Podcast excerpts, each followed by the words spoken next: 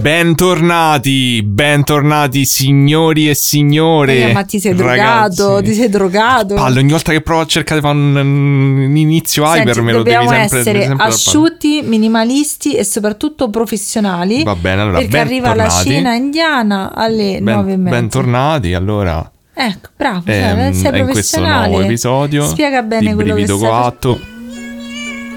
Ma, Hai te sta, lasciato- ma te hai sta suonando il cellulare? No, lasci- è il tuo questo. Ma lo- vuoi spegnere il cellulare? Sigla! Hai visto ieri mattina sul giornale? Dice che hanno accoppato il sor Pasquale. C'è chi dice che la moglie gli l'alieni o i satanisti. Però è inesatto. Non ce lo spiega brivido coatto. Che simpatia. L'hai, spe- l'hai spento il cellulare in tutta questa, questa- questa lunghezza di sigla? Volevo solo far sentire a tutti la mia bellissima suoneria. So, so che c- credo siano i BTS cantati da dei gatti, però Sì. mi rende troppo, cioè non li conosco bene i BTS, ma DF, boh, no, questa cosa mi rende molto felice. Non sapevi che erano i BTS, solo sentito dei gatti che... No, perché, dei, dei- c'era- dei gatti che cantavano, No, perché, perché, sì, sì, perché c'era scritto Boy with Love, una cosa del Louvre, Mm. e allora ho detto fammi cercare, ho scoperto che erano BTS cantati da gatti, ma... O forse insomma, sono i BTS cantano canzoni dei gatti. ah, potrebbe Li hanno essere. rubate. C'è Chissà un po' questa... C'è una pronuncia un po' coreana del miau miau miau. Sì. Eh, bene, benvenuti a Brivido Coatto, eh, il podcast dove una settimana sì, una settimana no. Io racconto a Daniele una storia true crime italiana. Eh, io racconto a Giulia una storia paranormale italiana. Ma Però secondo me devi dire. Ma secondo me devi dire che è giovedì. Ho capito. Si Capita che sputa, se no, sono si 16 anni che stiamo Eh. insieme. Eh, mi sputo, sento tutta la violenza di questo sputo. Io non lo so. Cioè, ma rendete conto che siete testimoni delle violenze che avvengono in questa casa, terribili. Eh, Bene, comunque dicevo, volevo... guarda che devi dire che è il giovedì perché la gente non lo sa, è che ogni due settimane non ti dà riferimenti No, temporali. no, loro lo sanno, lo sanno. Eh, ma non lo sanno. sapete, ma lo qui è sanno. pieno di gente nuova che arriva. Che poi oltretutto, eh, boh, uno dovrebbe saperle queste cose. Ma, non, non Io so- sono ma tu stai su. Spotify, ci hai trovato, metti lì che ne sai ogni Vabbè, tu quanto lo tieni aperto, poi quando arriviamo capisci che è ora. Raga, io lavoro tutta la È a settimana. calla, è a calla, siamo Vabbè, ripartiti ora farò, come al solito, farò un aggiornamento dei cazzi nostri, quindi se non vi interessano i cazzi nostri, tra dieci minuti tornate. Sì, Bene, allora, prima cosa dobbiamo aggiornare la lista delle persone che fanno cose mentre ci ascoltano, Oh, perché vero. abbiamo un grande numero di cosplayer adesso. che bello. Mandateci le foto delle cosplayer, Bello, fate il sì. cosplay da cipe, cioè Beh, tutti neri. Ma, eh, sì, è solo Però un mi gatto. piace un sacco. una- io ho un fatto gatto- un cosplay. Un dozzinale gatto nero. Io ho fatto un cosplay nella mia Da vita. cipe? Sì, da cipe. De- Io ho fatto un vent'anni fa. cosplay. No, Io ne so. credo di aver fatto un cosplay. Ma da che? st'idea, boh. Ma da che? Non lo so. Vabbè, fammi sapere. Che, ehm, Piero, Carla, fantasia. fateci sapere se, se- molte cose sono insomma, come il famoso Vabbè, orso drogato. cioè, eh. scusa, in realtà, tipo, ca- mm, carnevale, non è un cosplay. No, non un- è che no, Ho fatto no. un cosplay Perché stai insultando la gente che cosplay professionale dice che sa fare il carnevale tutto Vabbè, l'anno. ma che c'entra? Eh, Ci stanno vari livelli prendete di... Ma che vuol dire? Perché se uno fa il carnevale tutto l'anno allora è uno stupido. Oddio santo, non Eh? ne usciremo mai più. Vabbè, in ogni caso, poi abbiamo oltretutto abbiamo un montatore di una famosa coppia eh, dei social network che noi comunque citiamo spesso. abbiamo Dei scoperto. socials. Dei socials Sì, come che i citiamo vecchi. molto spesso, non sempre nei, nei, diciamo, nei E poi abbiamo mh, scoperto ehm, Silvia che hanno fatto la cacca. Ma a volte ma ci sono questi. eh, Oh, Siamo andati in pausa perché è passato il cipe che si è cagato sulla schiena. Non so come Che cazzo ha fatto? Gli ho messo la scusate mano se state mangiando. Gli ho messo la mano sulla schiena, potete immaginare che non sono molto felice. Bene, comunque Silvia sarà molto contenta che è caduta su questo momento. Che abbiamo scoperto. Ma che- come ha fatto? Non lo so, cioè, ci- proprio a livello, No, non a livello non lo so, fisico, come può No, ma è uno di accadere? quei misteri che non si risolverà mai. Comunque, insomma, eh, vi stavo dicendo, abbiamo scoperto. Oh, torniamo seri e professionali. Uh-huh. Abbiamo scoperto che la nostra ascoltatrice Silvia lavora nei- da biblioteca, che è uno dei negozi di tè preferiti di Che Daniele. bello, sì. E lei ha, ha creato la miscela di tè per Daniele, la sua preferita. Cioè, nel senso esisteva da prima, però ha detto che mi ha pensato quando ha fatto Io ho comprato da lei una bellissima tazza con i e mi ha gatti. consigliato dei buonissimi tè. Poi altra cosa, finalmente inizieremo i lavori della stanza, mercoledì è la data ufficiale, i nostri vicini di casa che sono abbastanza complottari, vi dico solo che uno di loro ha chiamato i pompieri perché una persona stava cucinando il cavolo e lui pensava fosse una fuga di gas, sarà tutto bellissimo, ma è già una nostra prerogativa. Sì, esatto, Poi- e saremo un piccolo Taj Mahal. Esatto, poi altra cosa Saremo importantissima... il Taj Mahal di qualcun altro. Sì, madonna quanto romperemo i coglioni apposta, però volevo dirvi che appunto la prossima puntata, Segreto di Pulcinella, finalmente sarà il gioco del calamaro, ma non sarà un gioco del calamaro normale, Oh, è vero. non posso dirvi il titolo, non posso dirvi delle cose, però vi diremo che nei prossimi giorni, se voi volete partecipare, magari fare anche un po' di beneficenza dei gattini, vi spiegheremo come è possibile partecipare e ci saranno un sacco di sorprese, non saremo soli, avremo ospiti, avremo collaboratori, c'erano mille cose, però eh, se volete appunto fare delle cose buone per i gattini, partecipare, divertirvi con noi, tenete Vi daremo la d'occhio le- possibilità. le storie, se lo, lo diremo un paio di volte, però insomma in tutto questo come al solito non ci guadagniamo niente, tutti i soldi sono dei gatti, siamo andati a dipingere per la seconda volta i gattini e mi guardavano tipo te me devi dare soldi stronza, hai capito? Tu non sai parlare, non sai dire un cazzo, già mi guardavano così, Beh. ho detto io voglio una casa nuova, voglio una nuova ala della casa, quindi A proposito di non ci guadagniamo niente, se volete iscrivervi al nostro Patreon, C'è un- esiste. E- Eh, siamo le- i peggiori Patreon. No, voi si- se- noi saremo i, i peggiori Patreonati della storia della, è come di Patreon. ospite e ospite, no? Eh, esatto. Vabbè, sare- Vabbè, comunque voi, se- voi sarete i padroni delle peggiori merde sulla faccia terra che siamo noi e non vi daremo assolutamente niente in cambio. però saprete che eh, aiuterete il podcast. Però ci sono tantissime persone a cui siamo estremamente riconoscenti che hanno deciso di fare questa follia. Quindi, se siete tra questi, eh, cerco di fare un po' di psicologia inversa. Se per caso capito, no, se, Ah, se- se comunque- varegge, no, secondo me non varegge. Madonna, Daniele, proprio psicologia quella di Topolino degli anni 90. Comunque, eh, vabbè, iniziamo, io direi, abbiamo finito, abbiamo Che fatto psicologia tutto. di Topolino? Non lo so, mi sentivo che era, era una bella di... Cioè, mi Madonna, sono immaginato che te hai letto tipo dei manuali di psicologia di- tipo il DSM di Topolino. Sì, ma io poi se- seguo questo tizio che fa i giocattoli finti tipo d'arte e ha fatto un giocattolo finto che era vedi i piedi di Topolino finalmente che era una, era una- un action figure di Topolino che però aveva i piedi con le piedi di scarpe eh, sono neri però Eh. dice che io l'ho visto una volta solo i piedi di Topolino No, abbiamo fatto questo giocattolo bellissimo No, con la Pluto, pubblicità scusa, Pippo. no io i piedi di Pippo non me Scusa, li tutti ricordo e due cani mi sono confuso. perché ti ricordi così bene i piedi dei personaggi Disney? Lasciamo aperta questa cosa. Poi c'è qualcosa che vuoi dirmi? Vabbè, ognuno ha i suoi gusti I piedini comunque. neri Topolino. Ecco il titolo. Bene, vabbè, comunque torniamo seri. Se voi avete, fateci sapere quante volte avete visto i piedi di Topolino Mm, e idea, cosa sì. avete provato Sì. con parole Se vostre. ci volete mandare i cosplay da piedi di Topolino pure. Ma quello- guarda, io l'ho visto poi in quel video faceva vedere i piedi di Topolino. Eh, vedi che si vedono. Eh, No, però erano piedi terribili. Comunque, vabbè, volevo dirvi, allora, volevo dirvi, se non l'avete capito fino adesso, eh, non l'avete vinto. Questo è un podcast di cazzeggio in cui raccontiamo le cose come i vecchi al bar. Quindi, se volete sentire cose fatte bene, forse non è il podcast No, che fa no, per no. voi. No, immagino Ce ne stanno tanti. via, e poi c'è, mai. sentire, c'è Elisetta col suo eyeliner bellissimo, che è il numero uno in classifica. marchette Elisa Però che una cosa che ho prima o poi visto è che sono nati un sacco di cloni di queste sempre con bellissimo eyeliner, Eh? con sempre bellissime donne, con sempre morti ammazzati Ma sullo posso dire una sfondo cosa, ma in un podcast come fai a sapere che c'è l'eyeliner? No, no, perché li fanno su YouTube Ah, e poi li ok. ricaricano. Però, boh, magari. Noi siamo dei podcaster hardcore. Io non ho l'eyeliner, però io ho comprato. Voglio Tu dire questo. Ce l'avevi. Voglio dire questa cosa a tutti, davanti a tutti. Io ho comprato gli ombretti bellissimi e nessuno mi ha detto niente. Io vi metterò la foto, fatemi sapere se sono. Senti, no- non so ombretti bellissimi, questa è la verità. Cioè, magari se ti... Allora, dipende che intendi per bellissimo. Se te sei tipo un, un- esperto di ombretti, magari sei in grado comunque di saggiare Vabbè, dai, la... dai, io non voglio che la nostra relazione finisca. Dai, ma so qui glitter. No, so- vabbè, raga, sono bellissimi. Poi ne parliamo noi che capiamo. Vabbè, comunque, allora, se non avete seguito l'episodio precedente, eh, questo è il mio mese del trash. Cioè, io farò un altro episodio trash, poi faremo delle tragedie infinite. Mi avete detto mh, su Instagram, infatti seguiteci perché ci facciamo un culo come una capanna per fare contenuti. Credetemi, per noi che siamo social pari a zero. Ehm, però appunto vi ho chiesto su Instagram, poi se vi Cioè, interessava... non è che facciamo niente particolare, proprio che siamo delle merde noi a farli. Sì, sì, no, Cioè, non noi- noi siamo proprio che- social zero, cioè, però- fatichiamo tantissimo. Però sono venuti carini, secondo me vi piace, cioè, fatecelo sapere per favore perché sennò qua non famo più niente. Oggi, non so, ne tossisco, sarà difficile. fare perché per podcast. i piedi di Topolino di- Mi sono andati di non traverso. Ti raspava la gola. Comunque, stavo dicendo, mi è venuta una cosa schifosa da dire, ma non la dirò. No, per favore. Eh, però stavo dicendo che insomma mi avete, mi avete detto che vi interesserebbe se trattiamo nel podcast, non so se l'hai vista la, la questione delle ginnaste. No, ovviamente. È una cosa molto brutta fa. che è successa Bene. che su argomenti che mi sta a cuore trattare, quindi magari lo tratteremo. Però insomma continuiamo.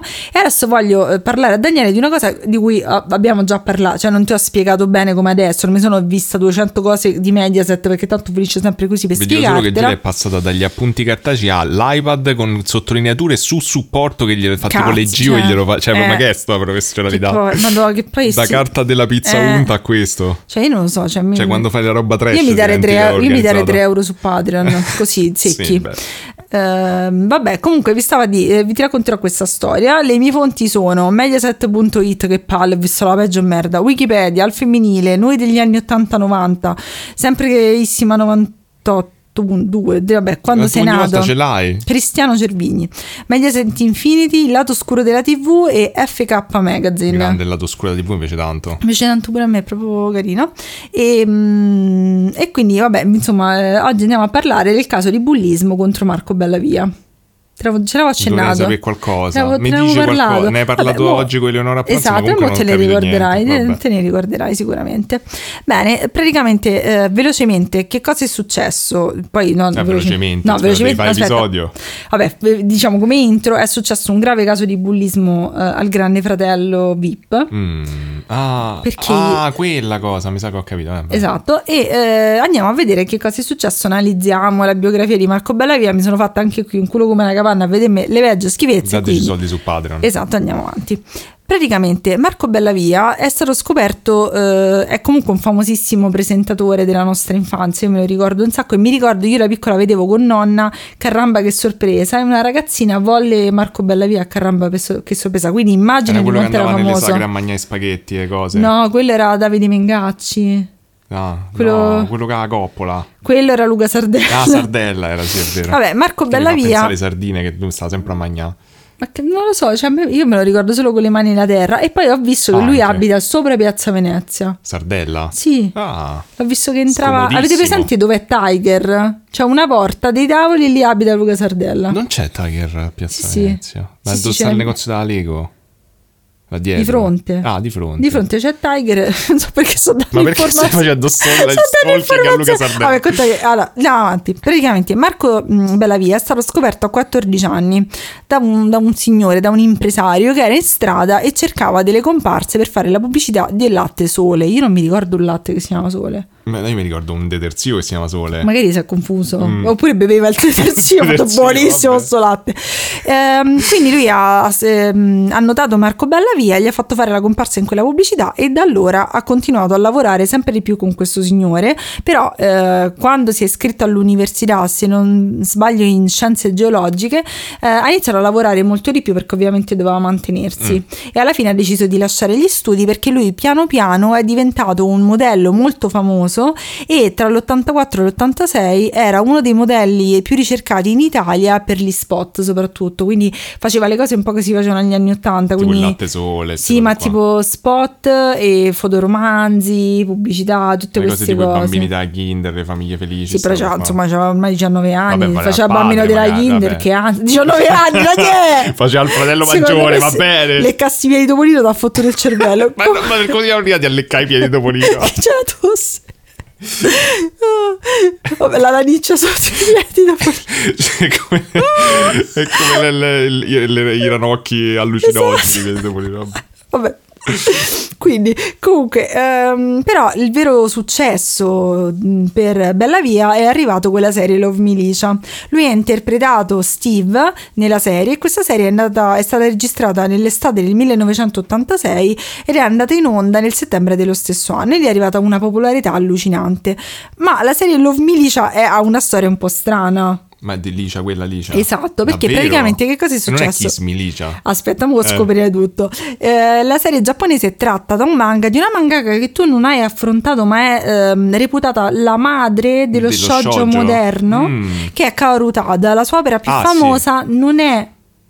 Qual è l'opera più famosa? Ehm, eh, Non lo so, però non non è Kiss conosco. Milicia, No, ma è- Itazura Kiss, che No, è una serie che ha avuto un enorme successo. Ci hanno fatto 275 milioni di drama, di, di cose, come Anna Ma Ioridango. Che tu- Rana Kiss è legato a quello che ho appena detto. Rana? Non era Rana Kiss, ho capito. Itazura Kiss, ma che Rana Kiss? No, vabbè, se sti piedi ti hanno fatto tutto nel cervello. È una serie, diciamo che c'è un po' mh, il trop, sì, l'ha usato una delle prime volte che hanno usato il trop di lui stronzo e lei un, po'... Lui Zunderino. Lui zunderino, proprio è- è Mm. molto bravo a scuola, molto perfettino, e lei invece è un po' più con la testa per aria. È molto carino l'anime, però ovviamente non è mai finito perché purtroppo Ah. Kaoru Tada è morta. E la rana che, che La rana è, è andata per i fatti suoi in campagna. Ok. Però eh, Kaoru Tada purtroppo è morta Ma se mentre... cercate di rubarmi il lavoro con la rubrica dei shoujo, mi sta a parlare di sto, anime. io ti sto a insegnare la vita, ti sto a insegnare. Però insomma, eh, le- Kiss Milicia, Aishi the Night, il titolo originale, ha avuto un po' di successo in Giappone, ma no come in Italia. Italia cioè in. Italia sono impazziti perché secondo me il successo avuto c'è stato perché loro sono ad Osaka e la mentalità di Osaka è un po' No, più... un po', po', più sì, Cioè che lei c'aveva il padre, la famiglia, il lavoro, gli Okonomiyaki. Se siete giovani e non l'avete mai visto, secondo me è carino, è Come divertente. le chiamavano gli Okonomiyaki? Le polpette, le polpette, le polpette. polpette era Però si insomma, che cosa è successo? Hanno mandato il cartone animato e mh,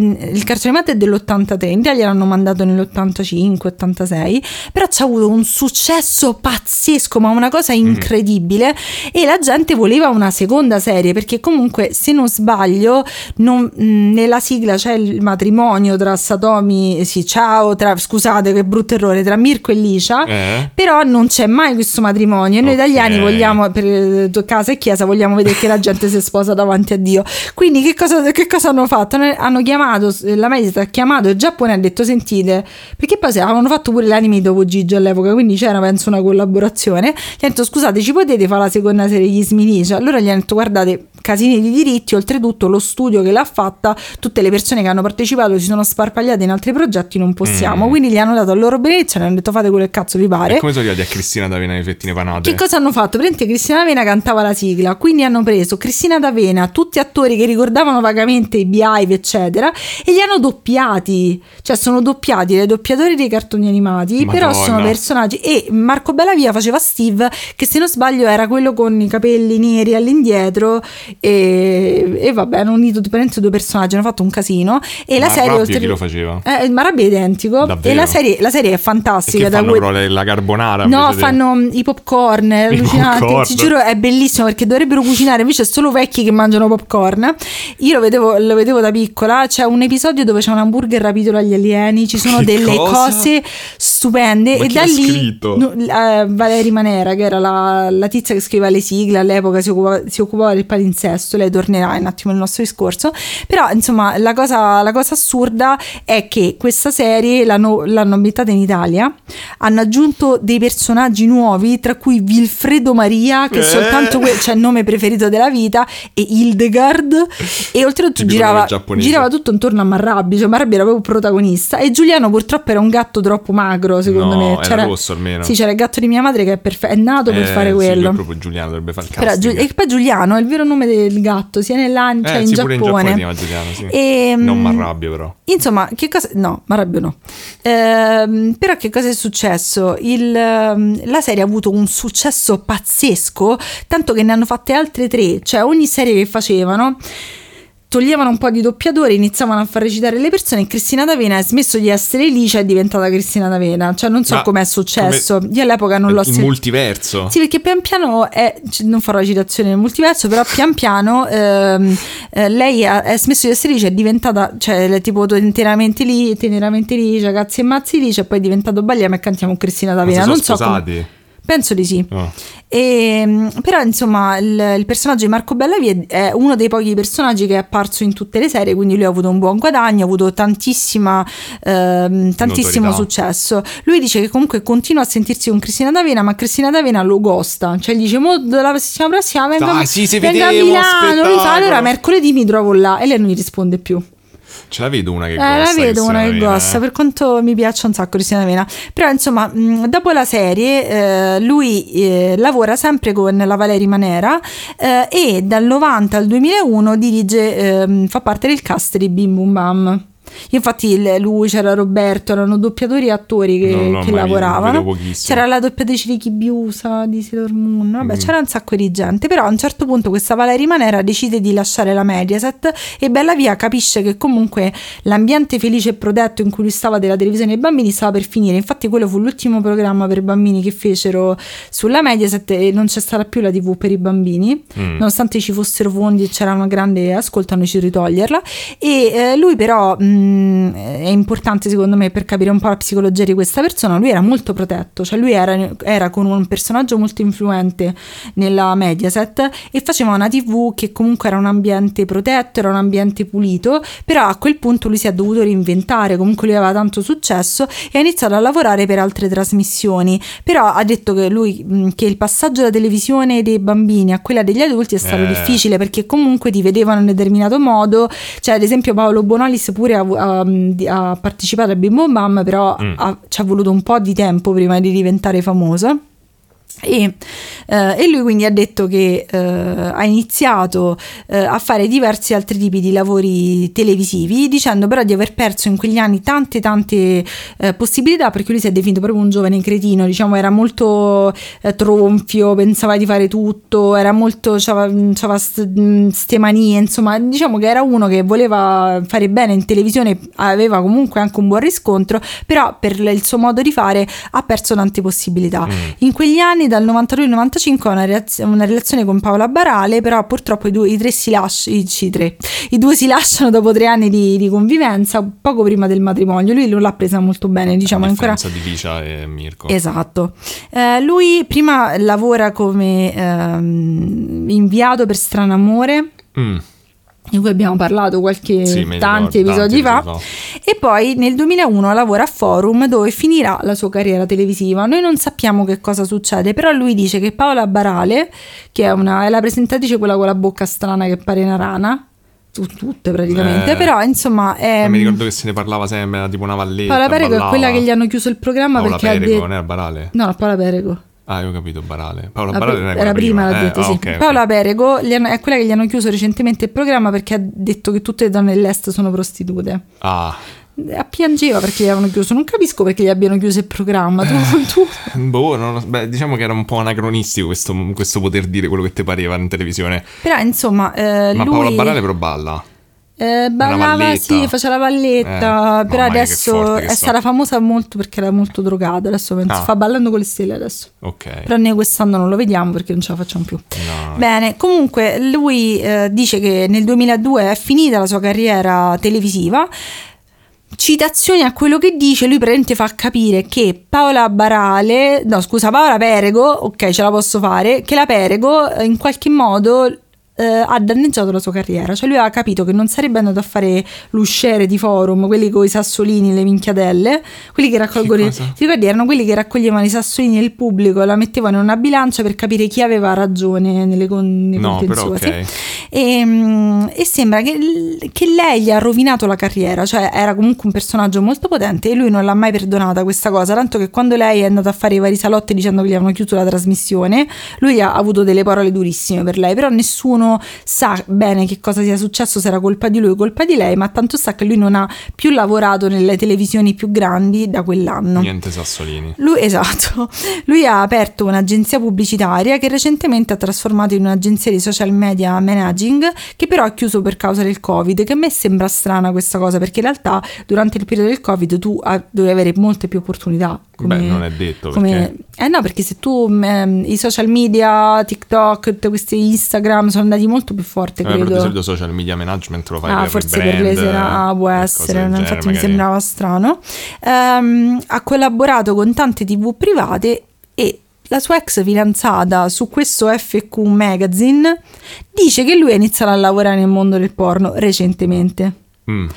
Io questa cosa o producendo o facendo l'attore non ho capito, però questa cosa non l'ho trovata da nessuna parte. Se fosse Mm. così, buon per lui. Mm, Cioè, se lui, è, se lui è consenziente, sono tutti felici, va benissimo per me. Però questa che non cosa. sia stato detto da nessun altro. Eh, esatto, mi sembra un po' strana.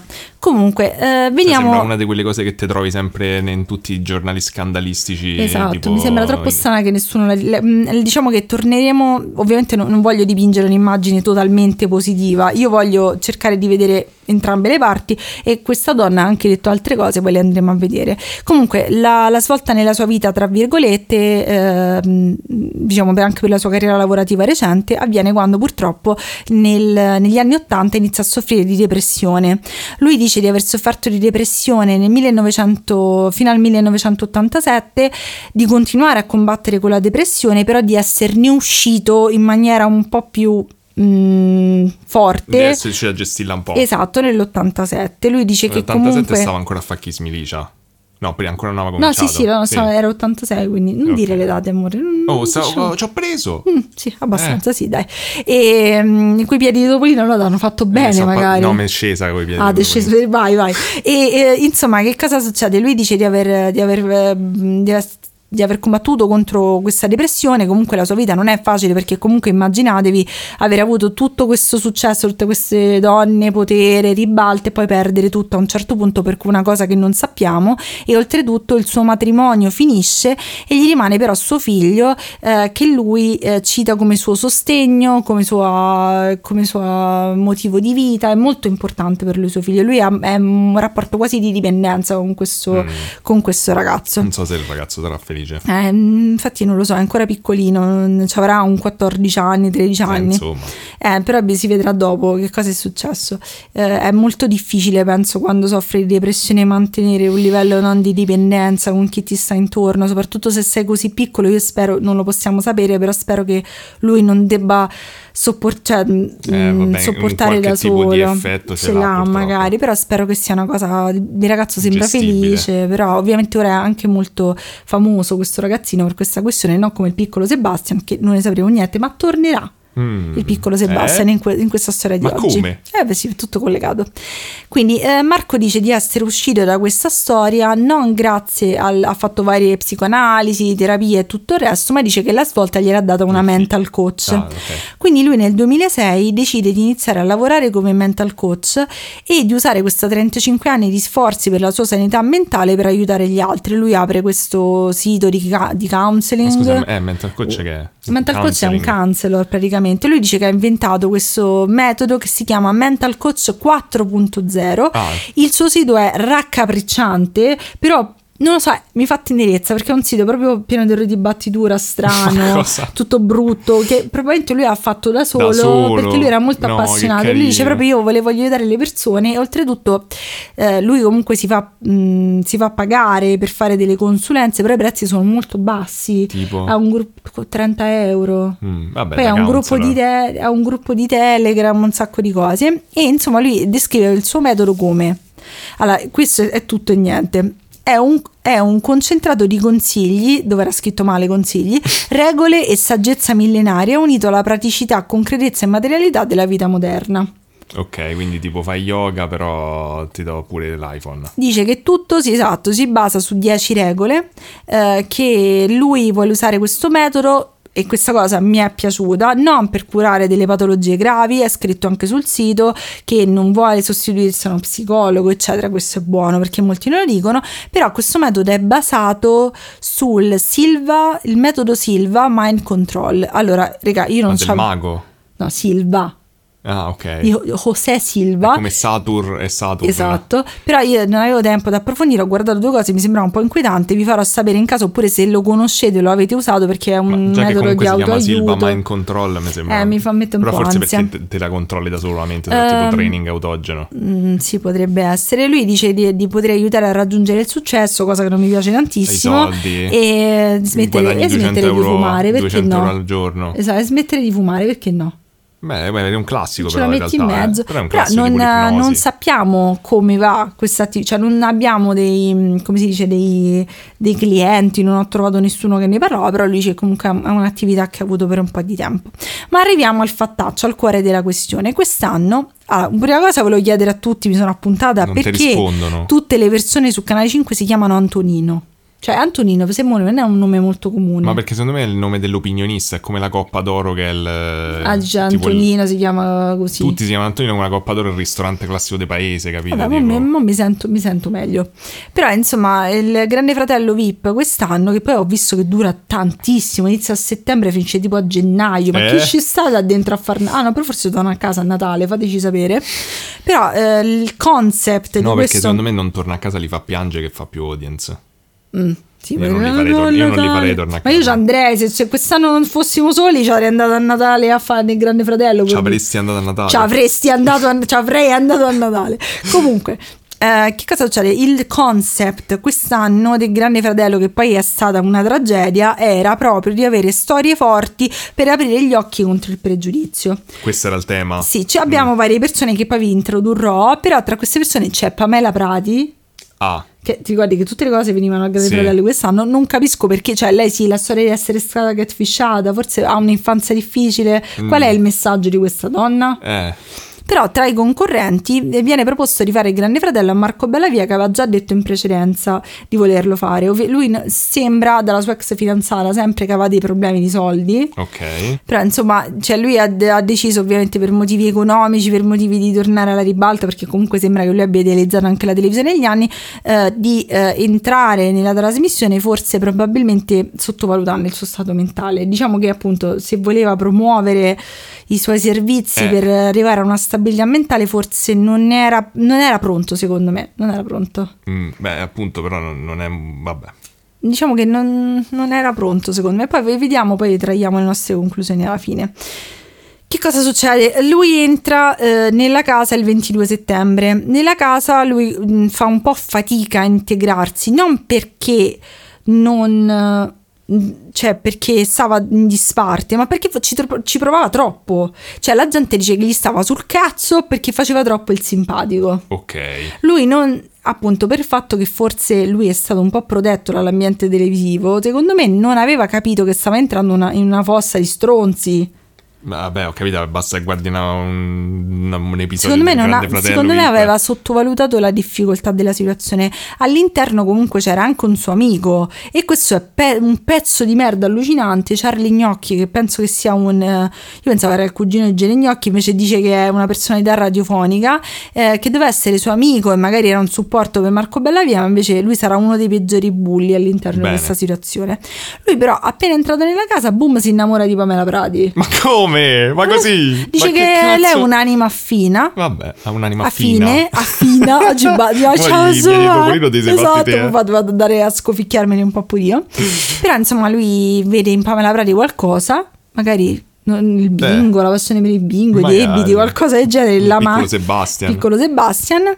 E, e quindi la, la situazione è questa. A me fa un po' tenerezza Marco Bellavia perché ricorda un po' me nelle situazioni sociali, non adesso, adesso sono cresciuta, ho fatto 200.000 anni di terapia, ok, però mh, soprattutto quando sono molto nervosa, io tendo a sorridere tantissimo nelle situazioni sociali, faccio anche un po' ansia secondo me, proprio perché appunto col fatto che eh, io dall'asilo alle medie sono stata bullizzata costantemente, ho un po' paura delle situazioni sociali, no? Quindi sembra un po' strana se non mi conosci all'inizio. Ma secondo me no. Secondo me tu ti percepisci strano, però forse se non sì. lo sai non... Perché so, ho fatto un corso di pittura digitale dove secondo me mi trovano un sacco creepy perché stavo sempre con questo sorriso e sì sì così perché non sapevo che fare. Vabbè, Quindi- lo vedrete se faremo mai delle live Esatto, però insomma in un certo senso mi, mi ha fatto tenerezza perché magari quando hai sofferto tanto per situazioni di, mm, di, di- Sì, di branco, certo. di gruppo, tendi un po' a overact, no? Eh sì, non so anch'io come mi comporterei ad oggi. Probabilmente stare sempre in disparte. Eh, io, il for- wallflower. io forse, eh, io forse, o que- io mh, appunto, cioè, tento inizialmente di, di- di- cioè, soprattutto in passato con il mio metodo, tentavo di, di farmi accettare facendo la persona normale, tranquilla, e poi però stancante, quindi un po' lo, lo capisco. No, il mio metodo è tipo siete tutti degli stronzi Esatto, volta, quindi pure. però insomma, ehm, però che cosa succede? Quindi ovviamente a Grande Fratello fanno delle votazioni per mandare le persone fuori, le nomination.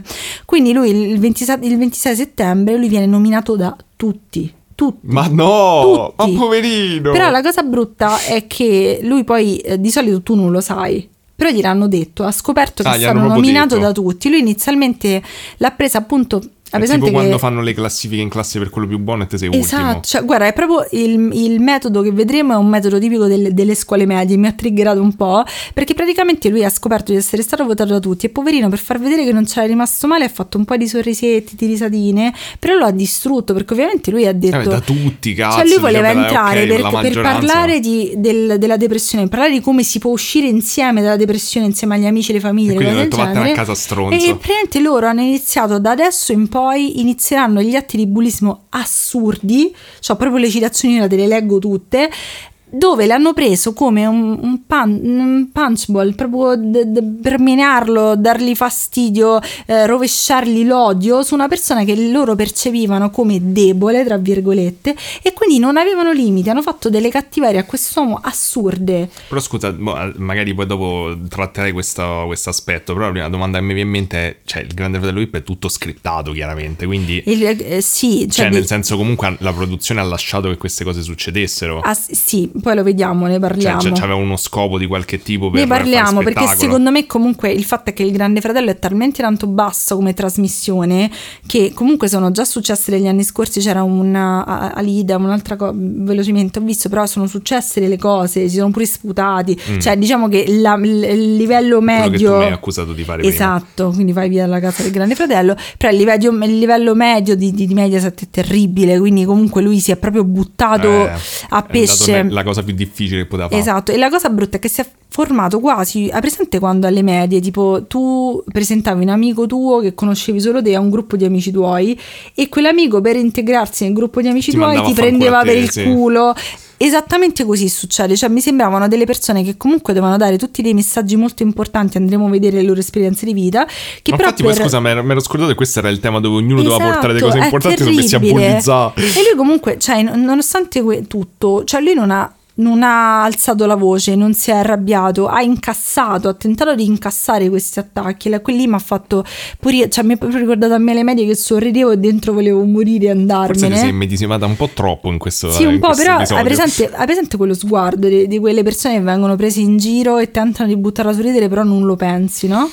Che, che mi fa molta tristezza. Mm. Cioè, ci rivedo delle persone che conosco, ci rivedo anche me stessa da piccola. Quindi, forse, ovviamente, non voglio, ripeto, dipingere un santo, perché ovviamente questo, cioè, già pure Mar- cioè, su altre cose, poi andremo a vedere insieme.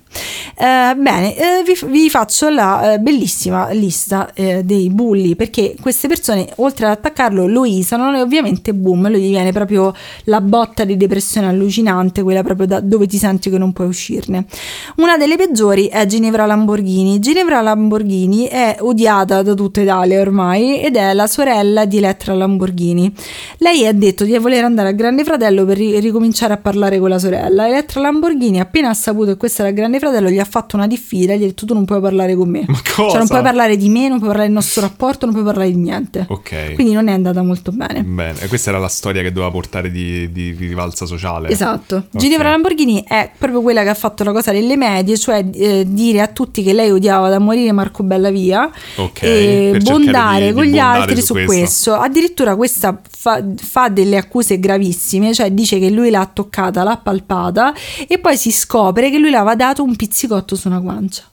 Beh, ha palpato una guancia. Sì, sì, terribile. E lei dice, ci- cito, merita di essere bullizzato. Eh, ma questa cosa l'avevo purtroppo sentita. Seconda persona è Eleonore Ferruzzi, se non sbaglio, che è una, una donna trans, è un fenomeno trash, lei è diventata virale, cioè lei ha delle unghie allucinanti, è diventata virale per un video che ha fatto sbroccando contro Carpisa, non, non ho approfondito perché non la conosco molto bene, ed è comunque un'icona gay, hanno fatto Drag Race Italia la sua imitazione, non la conosco quindi è superficiale la mia opinione ovviamente, però ha detto lei che comunque voleva, era lì per portare comunque una situazione complessa come quella di una persona transessuale dicendo di essere stata per tutta la sua vita ehm, Eh, maltrattata e dice sei proprio uno scemo, no ignorante che è peggio, vai alla neurodeliri, disadattato.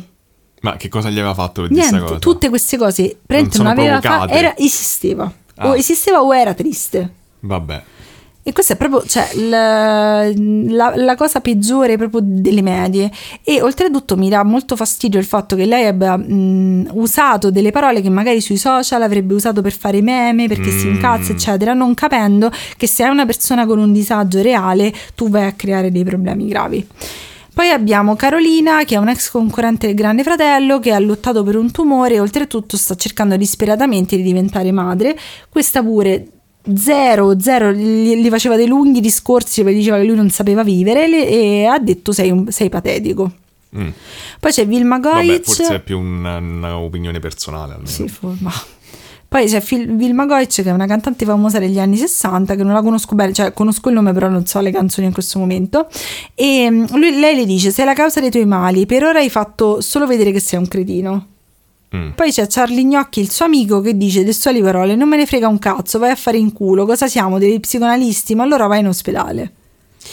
Beh, non ha capito neanche. Vabbè, comunque sì. E poi c'è la- le due persone Questo più... era il suo amico. Sì, le due persone più... odie- eh, Perché poi continua a dirgli tipo guarda che tu, tu con gli amici nostri hai litigato perché cioè, prendi le decisioni del cazzo nella tua vita. Mm. Cioè tutti sapevano vivere, che poi finire il grande fratello VIP non so se è un grande risultato. Però ci sono i due peggiori che eh, sono Geggia, che era una presentatrice comica degli anni Ottanta, che ha avuto un flirt con Pupo, quindi mi spiego Aia. tante cose. E eh, lei gli dice: "Mm, Non me ne frega niente, oggi stai zitto, stai zitto, per me sei matto e malato. E oltretutto lei è l'istigatrice maggiore dell'odio contro di lui. Ogni volta che si parla di lui dice non ne parlate perché lui è un malato, è un cretino, vuole solo attenzione. E questa donna appartiene all'ordine degli psicologi. Ma come? Ti giuro, Ma la- come? L'ha radiata, è stata radiata. Eh beh, vorrei vedere. È stata radiata, lo stavano per radiare, però penso che l'abbiano radiata. Ma come cazzo? E poi alla fine c'è Giovanni Ciacci che conosci anche tu perché ha parlato. Ciacci, sì, l'ho sentito Ballando con le stelle ha fatto. Eh, qual era? Era quello che ballava con uh, Same Sex Dance con la Ah, sì, barba. sì, sì, sì, ok. Però lui è famoso per essere il costumista delle star e anche Eh. famoso per essere stronzo, come la merda, perché appena è uscito fuori quello che lui ha fatto all'interno della casa del Grande Fratello, sono uscite tantissime testimonianze anche di influencer che dicono che lui è davvero una persona orribile. Eh, ha, ha minacciato di ritirarsi dalla televisione, però sta continuando a fare normalmente Eh, che, il che, suo che lavoro. minaccia è, scusa? Come dici, minaccio di non lavorare Però più. la sua è la cosa più grave secondo me, perché che cosa è successo? Quando, se non sbaglio, quella nomination o quella dopo, eh, tutti hanno votato Marco Bellavia, doveva votare anche Marco Bellavia qualcuno. Ah, eh, infatti. Dato che Giovanni Ciacci è è andato da lì per parlare di omosessualità e sieropositività, Eh? Marco Bellavia gli ha detto: Senti, Giovanni, io voto per te, ma perché con una storia così forte, ma ti pare che ti mandano fuori? È importante il tuo messaggio, quindi sono sicura se voto per te non ti succede niente. No. E lui gli ha detto: sei una, sei una merda, è per colpa tua se esiste l'omofobia in Italia oggi. Ma come? E gli ha iniziato a sbroccare. E, lì, e lì hai visto proprio che Marco Bellavia ha fatto crack, cioè lì ha iniziato a stare malissimo. Tanto che c'è un episodio orribile dove lui, poverino, si è messo in un angolo a Eh, piangere. me l'ho vista sta cosa. Giovanni Ciacci passa, lo guarda e va avanti. Cioè tu dovresti parlare di inclusività, cioè è vero che se tu, cioè non è detto che se tu hai un passato complicato, delle storie del genere devi essere un esempio, però se tu vieni Beh, invitato... se tu dici voglio fare se tu l'esempio. vieni invitato in una trasmissione con l'obiettivo di essere un esempio, non ti puoi comportare così. Eh, no. Cioè, è stato davvero una cosa. Lui è davvero una persona orrenda. Purtroppo sta avendo problemi fuori dalla casa perché la gente gli sputa, lo minaccia di morte. Eh, però, oltretutto, cioè, lui si lamenta tanto di questa cosa che ora sta subendo bullismo quando diciamo che lui non si è risparmiato tantissimo. Mm. Però non è giusto, ovviamente, Non che la gente. una cosa più facile. Chi? È complicatissimo. da- Eh, ho quasi finito, ho quasi eh. finito. Cioè, non ho no, no, no, non so Ah, io- complicatissimi gli eventi, è complicatissimo giudicare questa faccenda. Esatto, vabbè. è complicato perché comunque, cioè, ovviamente non è buono che la gente disputa e ti minaccia di morte, però cioè, comunque lui, si, lui è un, sembra dalle testimonianze, anche la diva del tubo ne ha parlato, sembra proprio che lui nella vita sia proprio un bullo Io normalmente. voglio le cose bianche e nere, i cattivi Esatto. che ammazzano gli altri, le, le vittime che sono chiaramente Però la cosa carina è che comunque lui... mm, Boh, è carina questa cosa che i ragazzi più giovani sono quelli che gli stanno più vicino. Cioè, c'è Mm, una ragazza che è un influencer che ha partecipato a Temptation Island, che mi rifiuto di vedere Madonna. anche per un momento. Però so che è il guilty pleasure di molti, però non fa per me. Anche se vediamo la stessa cosa in Corea e ci va bene. Vabbè, beh, quello va bene. Ehm, però insomma lei eh, gli sta tantissimo vicino e ogni volta che le persone poi sono, fa- sono Però state ha votato contro di lui. Eh, però era all'inizio, però poi Mm. invece quando perché praticamente oddio mi sono persa un pezzo, lo metto adesso, raga, scusatemi. Eh, vai. Eh, che cosa succede? Dopo che tutti hanno votato gli hanno votato contro, Eh, lui ha fatto un discorso al gruppo Ok. e gli ha detto Conto di riuscire ad andare avanti se mi date una mano, perché se una persona ha bisogno e altre 22 lo aiutano, ce la farà, da solo non ce la fa. Mm. E tutti hanno reagito bullizzandolo. merda, e questa invece, invece questa Antonella, che infatti tutti vogliono idea. come vincitrice, ha iniziato a stargli molto vicino. E quando Geggia e le altre donne, soprattutto del gruppo, hanno iniziato a fare le culo con Bella Via dopo tutto quello che è successo, lei gli ha sempre detto: Se le false di merda andare a fanculo. Che mi- eh, io ho 10 minuti di applausi.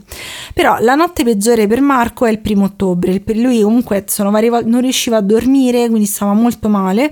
E prende la decisione di ritirarsi dal Grande Fratello. Credo valga anche per la versione italiana, ma tu se te ne vai devi pagare una penale. Quindi, se lui davvero aveva i problemi economici che Mm. dicono che aveva, mm, non- è molto difficile come decisione da prendere. Quindi, lui non fa drammi, grandi dichiarazioni, prende le sue robe e se ne va. Eh, però, nel frattempo, fuori sta succedendo un casino. Lo capiscono anche, cioè, lui ormai è fuori, Mm. però le persone dentro la casa si vedono delle vecchie che arrivano con dei megafoni, "Siete merde da fuori. Eh. Noleggiano un aereo Eh. per fargli uno striscione e dire che sono merde. Per co- così lo vedessero da dentro Esatto, casa. ok. e oltretutto gli sponsor, Amica Chips, una marca di macchinette per fare il gelato e robe varie, iniziano a ritirarsi, non, voglio- non danno più soldi. Non è la prima volta che succede. No. Il Kodakons apre una, un- fa una denuncia contro il Grande Fratello e il pubblico chiede la squalifica e la chiusura delle edizioni. Eh. Il 3 ottobre fanno la prima e unica squalifica in realtà perché eh, squalificano Ginevra Lamborghini che ha una crisi isterica perché va fuori dal Grande Fratello perché secondo cosa me eh, ma perché secondo me lei voleva la fama che portava ovviamente Mm, Grande Fratello però lei ne esce male. come m- molto odiata e Giovanni Ciacci la stessa sera viene eliminato al televoto il 13 ottobre viene eliminata Geggia che sembra non essere minimamente pentita, di- ribadisce più volte all'interno della casa di non essere pentita. Per quanto Geggia, ri- aspetta, era quella co- dell'ordine sì, sì. ok. Per quanto eh, riguarda Marco Bellavia, inizialmente non viene invitato nella trasmissione per un periodo, forse anche per riprendersi a livello mentale, e quindi manda una. Aspetta, perché dopo c'è tipo una trasmissione. Sì, perché che cioè, dato che gli altri sono ancora dentro, invitano i. Ah, a commentare, Esatto. tipo, ok. Però lui non, non- non partecipa inizialmente. In realtà la il suo agente addirittura ha detto che non è stato invitato alle prime puntate. Secondo me, per paura che magari questo incazzato diceva qualcosa, andavano via gli sponsor. Però il, ehm, lui manda una lettera ai suoi ex coinquilini dicendo di essere deluso dal loro comportamento, che li voleva perdonare. Però ehm, qui iniziano le cose un po' grigie, nel senso che ovviamente cioè, non è che sei un martire, ovviamente pure te hai delle ambizioni, delle cose che magari sono discutibili e lui comunque uno dei suoi obiettivi era tornare popolare. Certo, c'è andato apposta. Quindi imbastisce un po' tutto un teatrino con Pamela Prati dove la bacia, le manda lettere, rose, cose d'amore, cose del genere che ovviamente sono... Mm. Almeno lui esiste, quindi è comunque uno step Esatto, rispetto a... però ovviamente cioè, lui, eh, Ciacci, che non doveva commentare più niente su Marco Bellavia, dice che è un po' trash questa cosa. Su questo diciamo che sono d'accordo anch'io, però da una parte sembra proprio che lui ha, Ha detto, senti, ormai questa occasione c'ho e questa andata". sfrutto. ok. La sua ex dice sempre a questo giornale che io non posso verificare che lui appena uscito dalla casa del grande fratello le ha mandato un messaggio dicendo adesso tutta, Ita- tutta Italia mi ama, io non ho più bisogno di te e lei Mm. da questo hai vinto, però non si è visto questo messaggio, non si sa se esiste, che lui ha finto tutto, però Mm. vedendo le scene che sono successe, è un attore sembra. da premio Beh, Oscar era un attore. Simpatichismi dice dai doppiato. E, mh, però mh, esce anche un'altra cosa che ho seguito che il 3 novembre Geggia e un'altra persona all'interno della casa lo accusano di molestie e lui come Ma risposta la cosa del pizzico oppure dopo? Un'altra cosa, Ok. però è strana pure questa, io non capisco, cioè poi la Mediaset è in sabbio su insabbiamento, però eh, la- lui risponde dicendo inizialmente guardate io stavo così male, stavo fuori, che non mi ricordo che cosa ho fatto, se vi ho fatto qualcosa scusatemi, ma questa cosa mi ha distrutto, dubito che avrei, avrei scelto voi da molestare perché eravate le meno belle della casa. Ah, que- lui l'ha detto Sì. sta cosa. Io stavo tipo lì a fare Ah. capito perché però questi sono anche degli app degli app, momenti di up e di down perché capito Eh sì, vabbè, vai avanti. e ehm, oltretutto vabbè comunque sembra che lui fosse inizialmente negazionista del covid Mm. ho cercato se lui fosse Novax ma non, non- non ho trovato niente ho guardato i post di Facebook mi sono guardata tutto credo che non sia Novax però inizialmente diceva che il covid era una cospirazione Ok, beh, è molto peggio che essere Novax. Sì, effettivamente. cioè, Però ho cercato di capire dove si era pronunciato, ma hanno salvato le screenshot dalle cose che ha detto su Facebook, non li ho trovati. Regà, comunque c'è una persona, c'ha del tempo, quel tempo che c'ha. Eh, però una cosa strana è che poi Geggia dice, si scusa, con- tutti si scusano con Marco Bellavia, dicono tutti, oddio ti vogliamo bene tesorino, perché sono dei falsi di merda. E Geggia dice, no, in realtà non mi ha molestata, è che mh, in un momento di euforia volevamo rifare la scena di Sandra e Raimondo nel letto insieme mm, e era quella la molestia. ok. Boh, non l'ho capita sta cosa. Però, appunto, io adesso sto solo vedendo che lui sta sostenendo Pamela Prati. Pamela Prati dice di essere. Pamela Prati abbiamo capito che farebbe qualsiasi Vabbè. cosa per essere sulla cresta dell'onda. Però, appunto, sembra che in un certo senso lui stia cercando adesso disperatamente di. Eh, prendere un po' di momentum da questa cosa e di tornare su- notorietà. di notorietà. Quindi, secondo me è interessante da una parte questa storia ne volevo parlare perché da una parte eh, mi ha fatto piacere vedere quante, le persone, quante persone l'abbiano sostenuto perché secondo me eh, sta un po' cambiando in Italia la visione delle malattie mentali, dei problemi psicologici, delle fragilità delle persone perché prima non sarebbe successo, sarebbero detto è matto e basta secondo me. Perché c'è stata proprio un'insorgenza. Sì, anche se insorgenza? poi... Non lo so.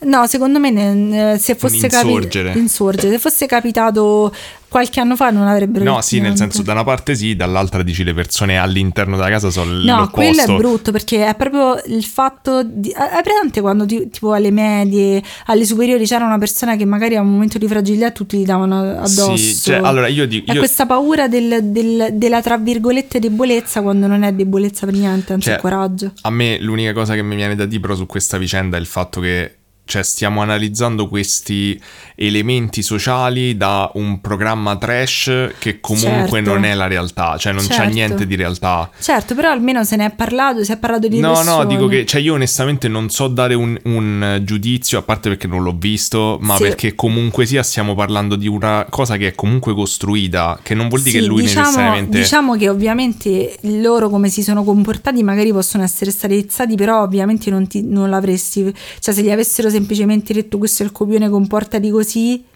non l'avrebbero No, fatto. cioè nel senso loro ne... Sono usciti troppo male tutti insieme. Eh, però loro ne escono come dei mostri. Mo' io Sì. dico.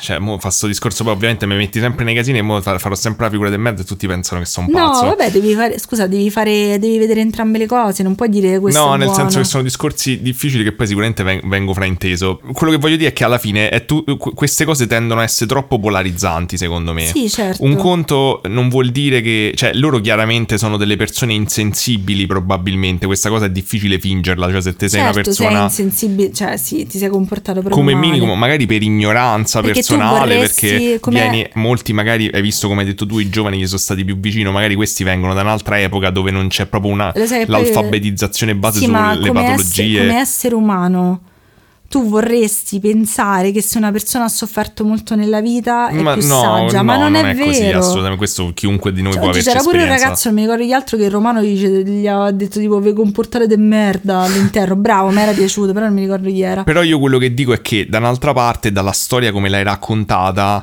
eh, cioè mi viene in mente che eh, ci deve essere stato dell'altro, cioè perché questi qua alla fine, non lo so, magari è non c'è... 24 ore, capito? Eh, lo so, però eh, sì, ma appunto te stai affidando di questo, cioè nel Però senso Forse è pure una situazione di isolamento che si crea. Sì, però questi alla fine che, cioè, non ci vuole un genio a capire che tutti sono andati al, al grande fratello VIP per diventare Certo. famosi, non ci vuole un genio a capire che se te bullizzi uno gli, gli dai del matto eh, perché sta male farai una figura de merda, cioè maga- anche se, se uno che lo pensa, anche se comunque sia non c'è un'alfabetizzazione, comunque al limite te fai i cazzi Però tuoi. secondo me può essere pure che magari a un certo punto tu le telecamere, dato che sono nei muri, ti scordi. Secondo me può- Guarda, io dico, cioè, può essere, può essere, però è chia- il Grande Fratello è chiaramente scriptato, cioè c'è sta un botto di gente dietro, il che non vuol dire che poi, eh, ovviamente come tutti sti reality, non è che la- però- manipolano la Però gente. se tu vai lì per tornare alla ribalta non è possibile che abbiano accettato di fare i bulli. È perché- quello che dico, Eh, no, no, no, non esatto. l'hanno accettato, però io dico che di solito come funziona in queste cose, oltre che magari si chiedano dei suggerimenti, però è più che altro che secondo me un po' manipoli le situazioni, ma un po' manipoli anche dopo, perché dai, nessuno di noi si vede 24 ore, non è che vedi 24 ore No, Grande Fratello. eh, Ci sono, cioè, volendo tu lo puoi vedere. potresti vedere, Lo cioè- puoi vedere. L'hanno oscurato, infatti, quando è successo questo casino. Eh. Per un periodo l'hanno oscurato, però io da Cioè, quello mi che chiedo ho se, se comunque sia, mh, c'è- magari hanno a, a un certo punto hanno scelto che la narrazione di questa cosa era lui che veniva bullizzato, Sembra- cosa che magari è successa, però l'hai resa una cosa Guarda, bianca una, e nero. una cosa che ho intuito io è che loro si sono accorti che questa cosa de- di Marco Bellavia poteva ris- rifiu- f- sfruttargli i soldi Eh, questo dopo dico. che è successa. Cioè, perché lui... Ma dai, non la lasci Però succedere. io da que- eh, ma infatti pure quello, per quello No, il Codacons che è andata contro. Però la cosa che io ho, ho visto è che lui che cosa... Cioè lui piangeva, era questo il problema. Cioè lui piangeva anche di notte. Sì. Cioè magari... Cioè era no, ma io, io- io quello che dico è, cioè, dubito che quello che è successo... Ah, ciò che ok, tu dici, eh, magari lui ha fatto queste cose e magari la- i produttori gli hanno, gli hanno pompati per essere cattivi. Mm, Io di- sì, anche, a- in cioè, anche, come dire, senza che loro ne fossero consapevoli. Cioè, mh, qui, qui- qui ci stanno persone che osservano con- costantemente quello che sta succedendo in questo programma che deve fatturare soldi e chiaramente, continuamente cercano di intervenire sono- per creare una narrazione che, abbia, che sia di intrattenimento. Quindi... Cioè, non lasci che una cosa del genere accada per così tanto tempo se Guarda, non, è, in non realtà, te sta bene. In realtà è stato, non è stato tanto, perché comunque erano quattro giorni. Però Eh, comunque... beh, quattro giorni di produzione, oh. Cioè, sono quattro Sì. giorni di, di- di un programma televisivo Boh, che... se- cioè, secondo me, comunque, come dici, cioè, io vedendo quel poco che ho visto è che succedono là dentro, lasciano succedere delle cose davvero orribili. Sì, perché fa parte è- del- Esatto, perché poi fa parte dell'intrattenimento, però in questo caso c'è appunto la cosa che, ehm, che mi ha lasciato davvero tanto perplessa è che proprio non... Cioè, scusa, quello che, Eh. quello che dico è, è difficile, in effetti, ti ho detto, mi, mi ha causato...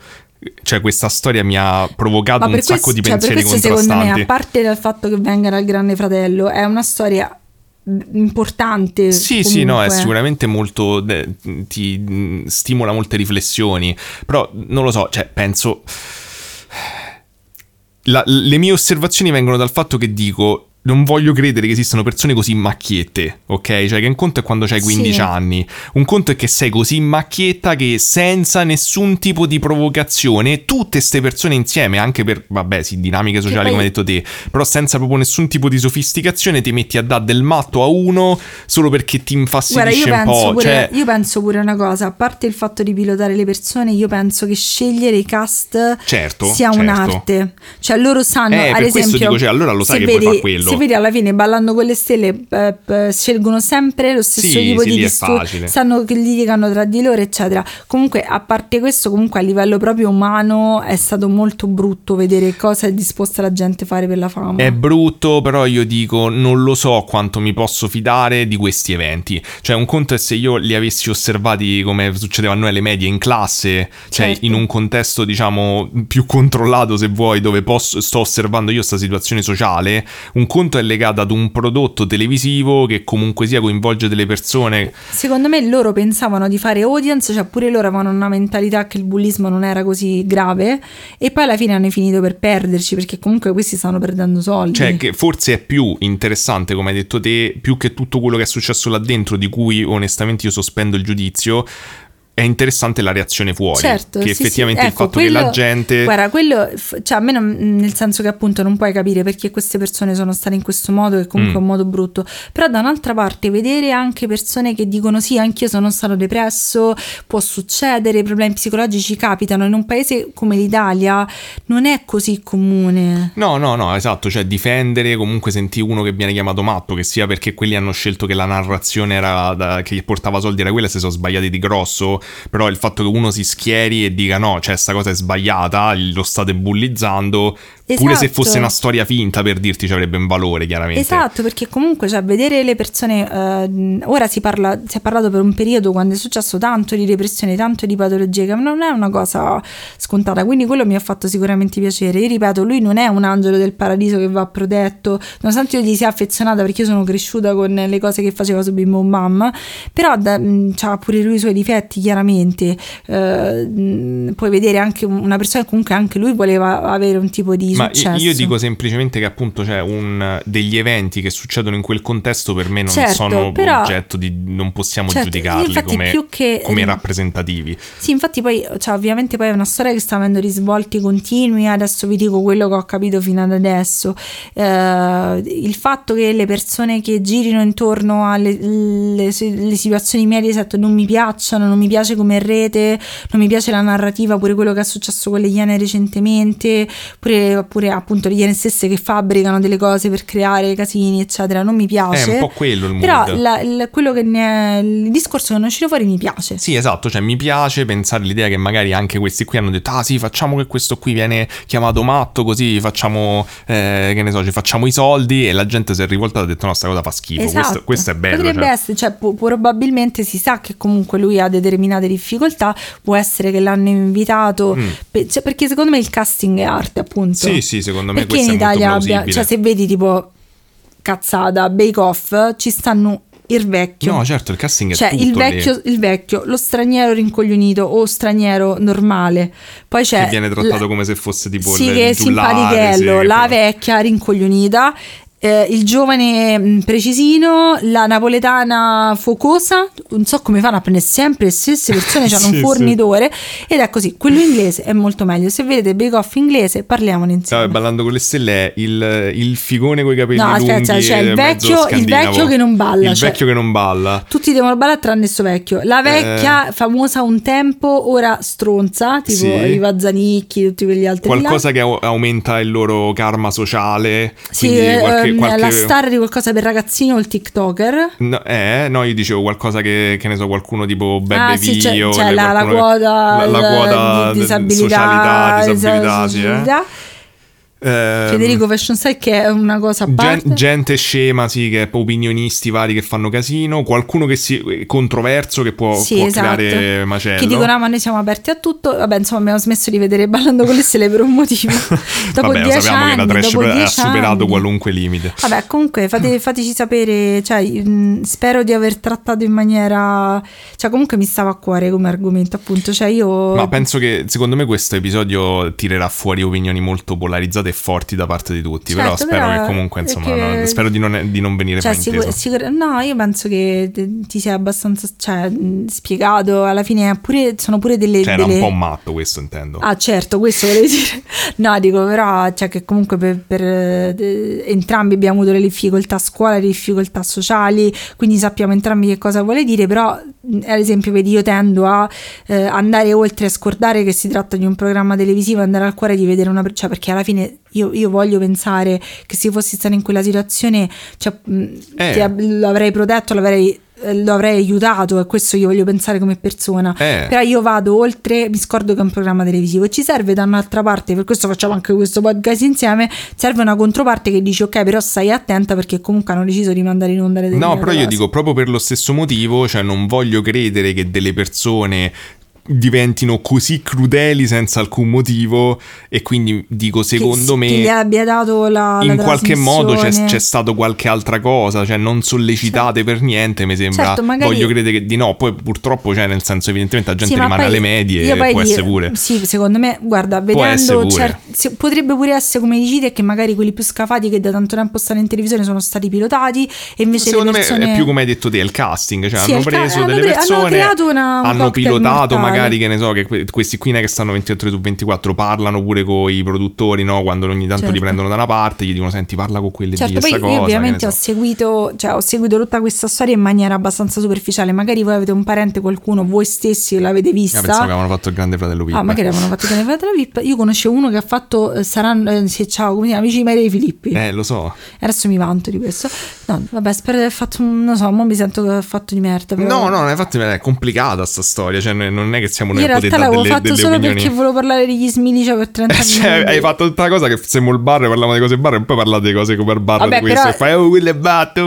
meglio però sicuramente cioè, sono sicura che magari c'è qualche esperto che mi dirà che ho fatto male però io ci ho messo il cuore Vabbè, dai, cerca di fare la vittima. forse sono così. depressa perché ho fame va bene Adesso, ok, mo entriamo nella fase in cui Giulia ha finito, prende il cellulare e comincia a fissare insistentemente quando arriva la cena, cosa che sta facendo mentre parlo. sì ma io non mi fido l'altra volta ti sei perso il corriere. Eh sì, quindi non sentirà nulla di quello No, che vi sto per raccontare. Non, sta- non sentirà niente, niente. Ah, comunque, mentre Giulia si guarda il suo cellulare insistentemente, Non il cellulare in mano. sì, e non sente niente, eh, peggio per lei perché oggi vi spiegherò I piedini dolci di Topolino? cosa c'entra Camilleri con Satana Vabbè, è abbastanza facile. e perché un nobile parla con un geco di nome Don Calò. Oh, che carino! Che carino! Bravo, è il mio interesse. Continua così. Esatto, sapevo che avrei catturato il tuo interesse. Oh, i giochi sono così Quindi qual è la tua- la- il tuo collegamento tra Camilleri e Satana? Non lo so. Hai detto che era così semplice. Secondo me è molto semplice. Allora, la nostra storia comincia nel 1645. Camilleri, amore, è una persona vissuta... Abbi fede. Ok. Comincia nel 1645, in particolare con la nascita di Isabella Tomasi, Ok. eh, che è nata ad Agrigento, quindi dove siamo Giulia? Dai, facciamoci eh, de- de- geografia shaming. Sicilia. Brava! Ammazza! Grazie, amore. Ehm, Che ti ha dato una botta e hai dato una leccatina sotto. Sì, ho dato me, vedevo. te non mi vedevi. E teniamo Topolino incatenato da una parte. Sui bei piedini lisci. Che poi non c'ha più le impronte di piedi, capito? Eh, comunque, è nato ad Agrigento appunto il 29 Eh. maggio, vicino al tuo compleanno. E, vabbè, un pochetto. E, mm, e praticamente è la secondogenita del principe di Lampedusa, Mm, Giulio Tomasi, sì. e la baronessa di Falconeri e Torretta, Rosalina Traina. Mm. Traina. Traina, Traina. Boh, Ma vabbè. come al solito, è sempre uguale. E tu sbagli in particolare. Sì. Eh, il padre, quindi, di mm, Isabella Tomasi, Sì. stava in fissa nel 1600 Oggi. con il cristianesimo. Ah, vabbè, era una cosa comune. C'è stava la proprio- televisione. Ci stava tantissimo in Non fissa. c'era il grande fratello VIP. quindi- Esatto, è vero, eh, ci- ritorneremo su questo dettaglio. Era diventato un recluso praticamente, quello che ho capito. Si flagellava costantemente, Vabbè, gli piaceva proprio tanto. E, mm, e pre- tanto che chiede praticamente alla curia di far diventare il loro palazzo ducale dei, dei Tomasi eh, un convento di clausura. Vabbè. E, e il loro palazzo, Ma dammela a palazzo- me, cazzo. Cioè, invece io sto aspettare il condono, mi dai il palazzo. Eh, il loro palazzo ducale sta a Palma di Montechiaro, sempre Ok. ovviamente in Sicilia, vicino a Agrigento. E questo, il loro palazzo ducale diventa il monastero del Santissimo Rosario. SS Rosario. Ma lo trovo sempre un po' pigro. Pure quando- io, eh, sì, pure sì, io onestamente, però era il cosa. 1600 magari andava meno di moda il Santissimo Rosario. No, forse sì. E... Era il primo che ha aperto il primo bar La Coppa d'Oro. Ha fatto Madonna, cioè Madò, io so proprio geniale, originale. geniale, il primo che si chiamava sai come Alfon- la chiamo? Antonio, come era Alfonso. Alfonso. Perché era quello dei Mediaset e tutti si chiamano Antonio. Ah, prima. Antonino. Antonino, scusa, ok. Nome strano. O forse E- è sempre lo stesso che vedo. La, eh, vabbè. La madre, quindi, Rosalina Traina, eh, fa ben otto figli. Vabbè, pure lì non c'avevi la televisione, non c'era il grande fratello. Esatto, con- concordo. I figli sono Francesca, che diventa Suor Maria Serafica. Ah, c'è subito. Ah, beh, c'è casa tua era un convento. Ferdinando, che morì a tre mesi. Ah, è perché all'epoca facevano tanti figli, come insegna Eh, quello sì. Barbero, amore mio. Eh sì. Amore. Antonia, Suor Maria Maddalena. Vabbè. Giuseppe, VIP, perché diventa San Giuseppe. Ah, quello quel Santo Giuseppe Santo, proprio? beh, non quello, Quello però. dei babà, no, dei- diventa San Giuseppe Maria Tomasi. Ah, ok. Però santo, fatto santo da Giovanni Paolo nel 1986. Ah, vabbè, però non è proprio San Giuseppe quello dei, dei Ho capito, è un santo. Vabbè, però... E Rosaria, che- purtroppo muore a 11 mesi. Cavolo. Ferdinando, che non prende la carriera, Oh, eh, si è salvato non prende i voti. Alipia, Pensa a che Natale, diventa... pensa a Natale quanto lo odiavano. Madonna. C'ha sto stronzo. Oh, che pancetto. Alipia, che diventa Suor Maria Lanceata. Bello sono Maria Lanciata. Bello Lanceata. E poi Isabella, la protagonista della nostra storia, che diventa Suor Maria Crocifissa. Che in effetti, diciamo. Però è un po', è un porta un po' sfiga. È come- plain, però. Eh. Ed è lei. Ah, ma è quella che si menava fortissimo? No. Ah, ok. Ma anche, però, questa era abbastanza comune. Sì, che E- c'era una che aveva fatto un episodio barbaro di questa che proprio si flagellava se dormiva, gli odi nelle mani. Ma era era molto comune, quindi mi stai a descrivere veramente tutti i suoi, Un- suoi un fratelli e sorelle. Un venerdì sì. sera a casa loro. Dice, mamma, chiamati a Michiodi. Allora, praticamente loro, Eh. tutti i figli, entrano ovviamente nel convento di famiglia appena creato. Pensa, però secondo me ci sono andati perché erano VIP là dentro, come noi al gattile. Beh, non, è- non c'era così tanta gente, che segue praticamente la regola benedettina. Mm. E entrano il 12 giugno del 1659, quindi Isabella aveva più o meno 14 anni, pensa che bellezza. E ricordiamo che è un monastero di clausura. A me questo gatto non dovrebbe stare qua. Ma lascialo pure lì, dai. Oh, Tanto sta per amore, far cascare tutto. Ma vieni sulle ginocchia. No, devo andare via. Che- No. Ma è orribile quello che mi è illuso. Eh. E nel 1661 Mm. pure la madre Rosalia diventa suora di clausura Ma non si, si e può. prende il nome Suor Maria Seppellita.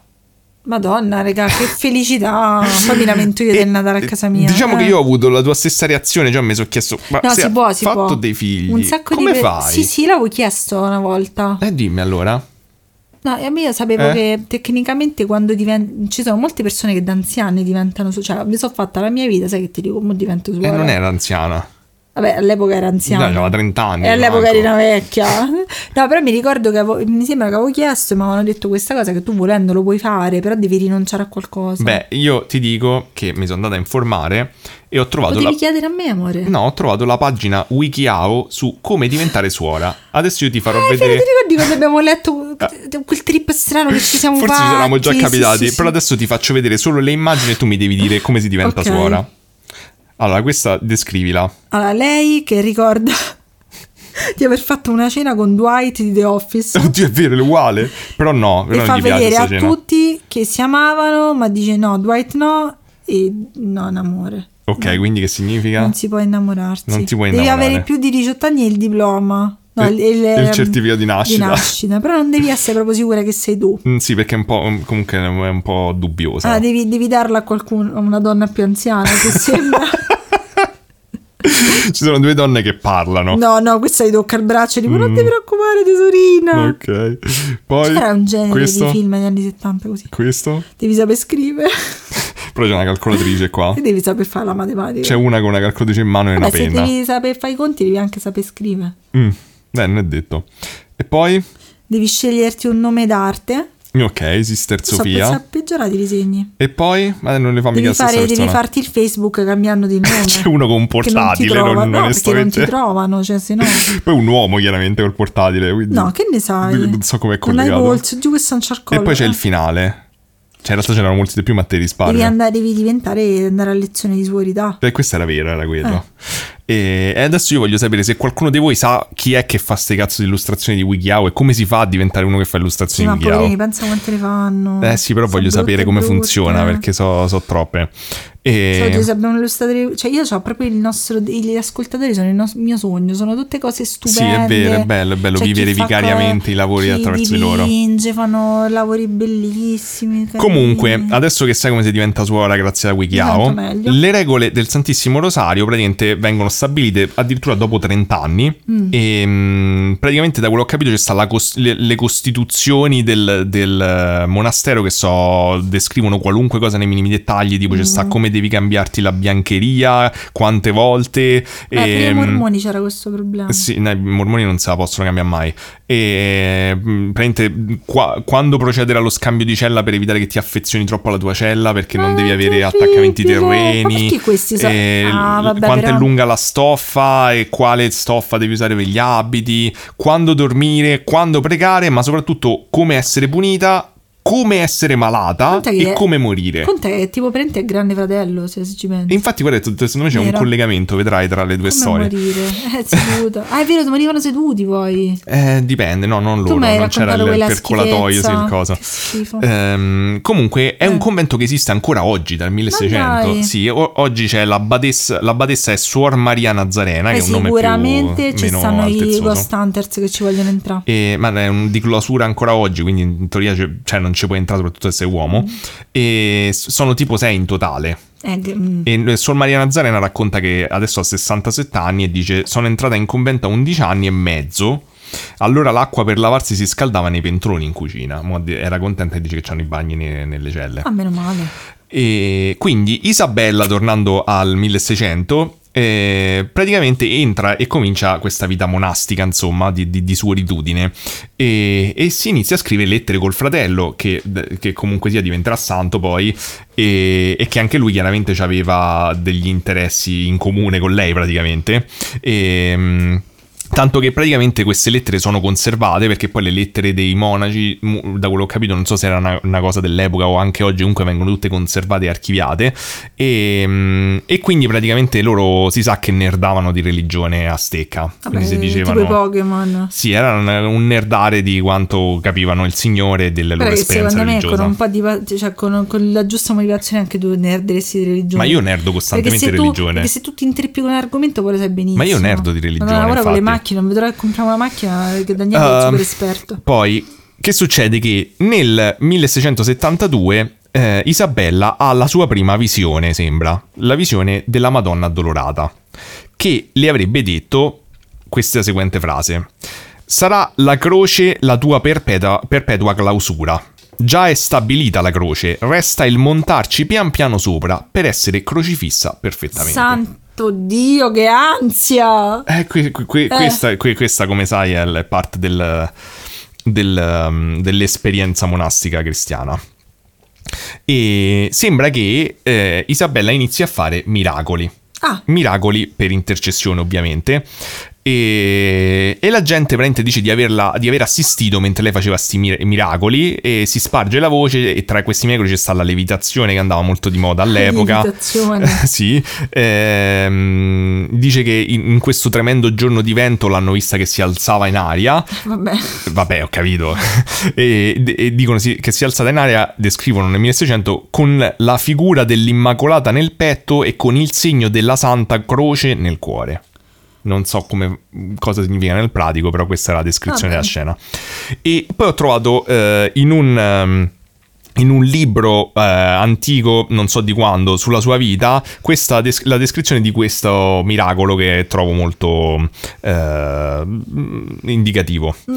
E preparavano, eh, scusatemi perché tutto comunque sia in italiano arcaico, quindi farò uno scempio. Sì. Preparavano l- le converse in cucina per la vivanda comune, un pignato grande sopra il fuoco. Okay. Ma si accorsero a zampilli dell'acqua che uscivano al di sotto d'essere già rotto. No. Adoperarono varie maniere di serrar le fissure, ma non riuscì mai che ristagnasse, onde per mancanza, che v'era d'altro simile, caddero in molta confusione. Sopravvenne in questo crocifissa, e le riferirono ciò che occorrea, come altresì che altro modo non v'era per provvedere del pasto alla comunità. Mm. Il che udito si ritirò pochi passi fuori dalla cucina, ove osservarono che si trattenne in atto come stesse sopra, il pensiero, sopra pensiero. Rientrò da poi e disse che rimettessero come prima la pentola sul fuoco. E Ikea praticamente. Resistea taluna assicurata dall'esperienza che ciò era vano ed inutile, ma la conversa suor Maria Domenica si rivolse a farlo, dicendo: mm. Mentre ella lo dice, facciamo così. Ma giusto, Giustamente. Giusto, così. Fu eccessivo lo stupore quando videro che nemmeno una goccia d'acqua ne usciva. Sì che in quel giorno e di molto tempo da poi vi si preparò comodamente il cibo, applicando tutta tutte all'efficacia di crocifissa quel prodigioso ristagnamento. Ma sai quanto è comoda questa? Aspetta, la cosa bella eh. è dopo. Sulla memoria di questo caso, dopo la morte della serva di Dio, essendo accaduto altro simile di trovarsi improvvisamente rotto il pignatto comune altro non f- fecero le converse che implorar l'aiuto di Suor Maria Crocifissa e dopo con sicurezza d'esserne similmente assistite, il riposero pieno d'acqua a cuocere. Ne restò defraudata la loro fiducia imperocché videro in effetto che ritenne l'acqua, quale prima scorrea e se ne servirono allora ed in appresso. Quindi praticamente da quel giorno ogni volta gli si rompe la pentola, loro possono evocarla anche dopo la morte e lei gli, gli Altro gli, che obsolescenza programmata, è il contrario. Esatto. lei gli ripara la pentola, questo è uno, eh. un altro dei suoi miracoli. E c'era pure un altro dove dovevano fare i dolci alle mandorle che sono tipici del convento e gli avevano finito lo zucchero, lei ha fatto tie, gli ha fatto un paio di zucchero. Ma Però d'altronde se Gesù moltiplicava i pani e i pesci... Che io, io, volevo fare il panettone, questo, questo... E te lo fa lievitare. Fa lievitare, mi dà lo zucchero se mi manca, mi cioè, le, le stampi. Però a parte il cazzeggio ho trovato interessante Sì, che poi alla fine ci stanno questi miracoli anche che sono molto mondani per Sì, noi, sì, però carino, giustamente loro dicono queste non mangiavano senza la pentola, È quindi giusto, non cioè, era una era cosa... comunque un'urgenza. Era una cosa seria, insomma. Ehm, praticamente la cosa interessante, che un po' secondo me si ricollega al discorso Grande Fratello, è che il- praticamente a lei veniva richiesto dal suo padre spirituale, diciamo Mm. dal confessore, eh, di scrivere ehm, una lettera al giorno. Di Ah. scrivere i suoi pensieri in una lettera al giorno per tutta la sua vita, praticamente. E quindi attraverso questo noi abbiamo la biografia, eh, la sua biografia. Mm. Ma questo era perché praticamente già da subito ma- tu ti spingevano ad essere santo, ok? Eh, ah, ti preparavi già. Cioè, tutti i documenti. Esatto, esatto, tu ti dovevi preparare eh, per essere santo e la famiglia voleva che, lui, che lei diventasse santa Eh, certo. perché gli davano un bel bustarello sociale Certo. comunque. E, mm, e per essere santo ovviamente tu devi avere eh, testimoni, devi avere gente Sì, comunque devi in avere vita... fatto miracoli. Esatto, e soprattutto devi avere il- la geografia che è praticamente proprio l- Vabbè, le poi- gli scritti dei, dei santi, eccetera. sto che pensando possono che effettivamente è logico che un fratello comunque doveva rimanere celibe, se no non andava avanti la famiglia. Eh, è vero, ecco perché uno, facevano. ragione, c'è ragione. E quindi praticamente mi ha colpito perché era in qualche modo era praticamente cioè la stessa cosa di Pageant da un Sì, certo sì, punto di vista, era un vero. X Factor delle Eh, suore. ma pure Barbera diceva che molto spesso, cioè, se tuo figlio entrava in un determinato convento, tu recalavi dei territori al convento e quindi il convento si prendeva molto più volentieri. Vabbè, i questo era loro, però sì. Esatto, però cioè, comunque c'erano interesse. Come dicevamo appunto, non è che se c'hai dei problemi sei sempre una persona meravigliosa, anche se sei magari religioso. No, però mi, mi ha colpito che in un certo senso, secondo me, eh, ovviamente poi c'è il fattore religioso e tutto, però era comprovato che c'era un fattore sociale e politico ed è come se, secondo me, ehm, all'epoca, cioè veramente c'aveva un po' il ruolo che oggi noi facciamo ricoprire a cose più laiche come può essere andare a X Factor, a diventare il talent, Eh, sì, era diventare santo in un massimo, certo sì, era senso, il no? massimo che potevi avere. E quindi effettivamente facevano delle competizioni anche tra di loro in un certo senso. C'era, cioè, voglio dire che c'era lo stesso rigore che, che, ho- che vedi all'epoca, forse ovviamente all'epoca era più estremo, però in un certo senso vedi come quelli appunto che ballano 16 ore al giorno per diventare, cercare di arrivare primi al Certo. talent, cioè come se avessimo traslato un pochino questa cosa del successo che all'epoca era la santità. Esatto. Eh, ci ci rivedo delle cose in comune anche, capito? E comunque dalle sue. mh, dalle sue lettere sappiamo varie cose della sua vita, ad esempio sappiamo che si flagellava durante la Quaresima con questi bellissimi flagelli con i chiodi a forma di fiore. Oh, carini, personalizzati. Esatto, che si metteva sulla mano e se si... si, si- Racconta che c'è una tizia che fa- faceva i coltelli in America, le armi, tipo ispirare a Sailor Moon, quindi volendo. Sì, eh, questa, giustamente se ti devi flagellare e ficcare dei chiodi in una mano non vedo perché Vabbè, poi comunque se carino. stesse ora di clausura immagino che hai tanto tempo libero. magari. Sì, e fiori non so se l'ha fatta, se è custom o fatto insomma lei. Ah. E comunque non se la passava bene, sembra. E, questa è una citazione eh, da una delle sue lettere, dice Ero in questo tempo come fuori di me stessa, avevo continue molestie di disperazione, arrivavo un giorno a volermi gettare da una finestra e l'avrei fatto se il Signore non mi avesse aiutata per mezzo di una mia sorella, la quale mi trattenne viva, ma in tal stato afflittissima e nell'anima e nel corpo, essendo allora molto inferma. Poverino. E, e pare che viveva praticamente una vita divisa tra estasi estrema, eh, rivelazioni, visioni, dall'altra parte tipo un'inquietudine spirituale profondissima, un senso di inadeguatezza, era super bassa considerazione di sé, mancanza d'autostima, cioè sembrava effettivamente molto mh, instabile. E- o comunque diciamo mh, aveva questi, queste due esperienze eh, molto contrastanti insomma molto in conflitto tra loro. E mh, ho trovato questa cosa molto interessante quando parliamo di santi, appunto mi interessa sempre perché è, è- è proprio difficile, cioè di santi, insomma, di, figure mistiche Religiose. cristiane, ehm, è, è sempre difficile per me capire, nonostante siamo immersi nella cultura cristiana da quando siamo cresciuti, è proprio difficile capire lo stesso per me. E, e ho trovato interessante sta- questa citazione di un libro eh, scritto su di lei da parte di Francesco Bellanti, ehm, che dice Isabella Tomasi è stata una mistica dotata di grande spiritualità e di formidabile eloquenza espressa con linguaggio ardito, visionario e talvolta erotico nell'approccio con la divinità, Mm, sì, è una cosa comune. non inferiore a quello di una grandissima mistica come Teresa d'Avila. Mm. E questo qui stava su informazionecattolica.it, cioè mi ha, mi ha intrigato Ah, il fatto sì, che anche sì, loro riconoscano comunque sia una componente Certo. erotica spesso in questi scritti ehm, mistici Mm. anche nella religione cristiana. E comunque nell'agosto eh, arriviamo al cuore della nostra vicenda. Nell'agosto del 1676 lei stava scrivendo una lettera al suo confessore, quindi Sì. al suo, diciamo, al suo padre spirituale, eh, a cui appunto doveva scrivere tutti i giorni. Però a un certo punto la trovano. Leggeva. Eh? Leggeva tutte queste lettere. Boh, immagino. E però la trovano nella sua stanza, nella sua cella, svenuta, con la parte sinistra del, vol- del volto coperta di inchiostro. Eh. E una lettera in mano con dei caratteri incomprensibili. Eh. Dove l'unica cosa che si legge con caratteri comprensibili è oimè. Oddio che ansia. Certo, Daniele non ci le fa dormire. Eh. Quando si sveglia le chiedono ma che cazzo è successo? Scritto ma con che, la faccia." Ma che è sta lettera? Ma da dove arriva? E la suora risponde che la lettera l'ha scritta il diavolo. E gliel'ha consegnata. No!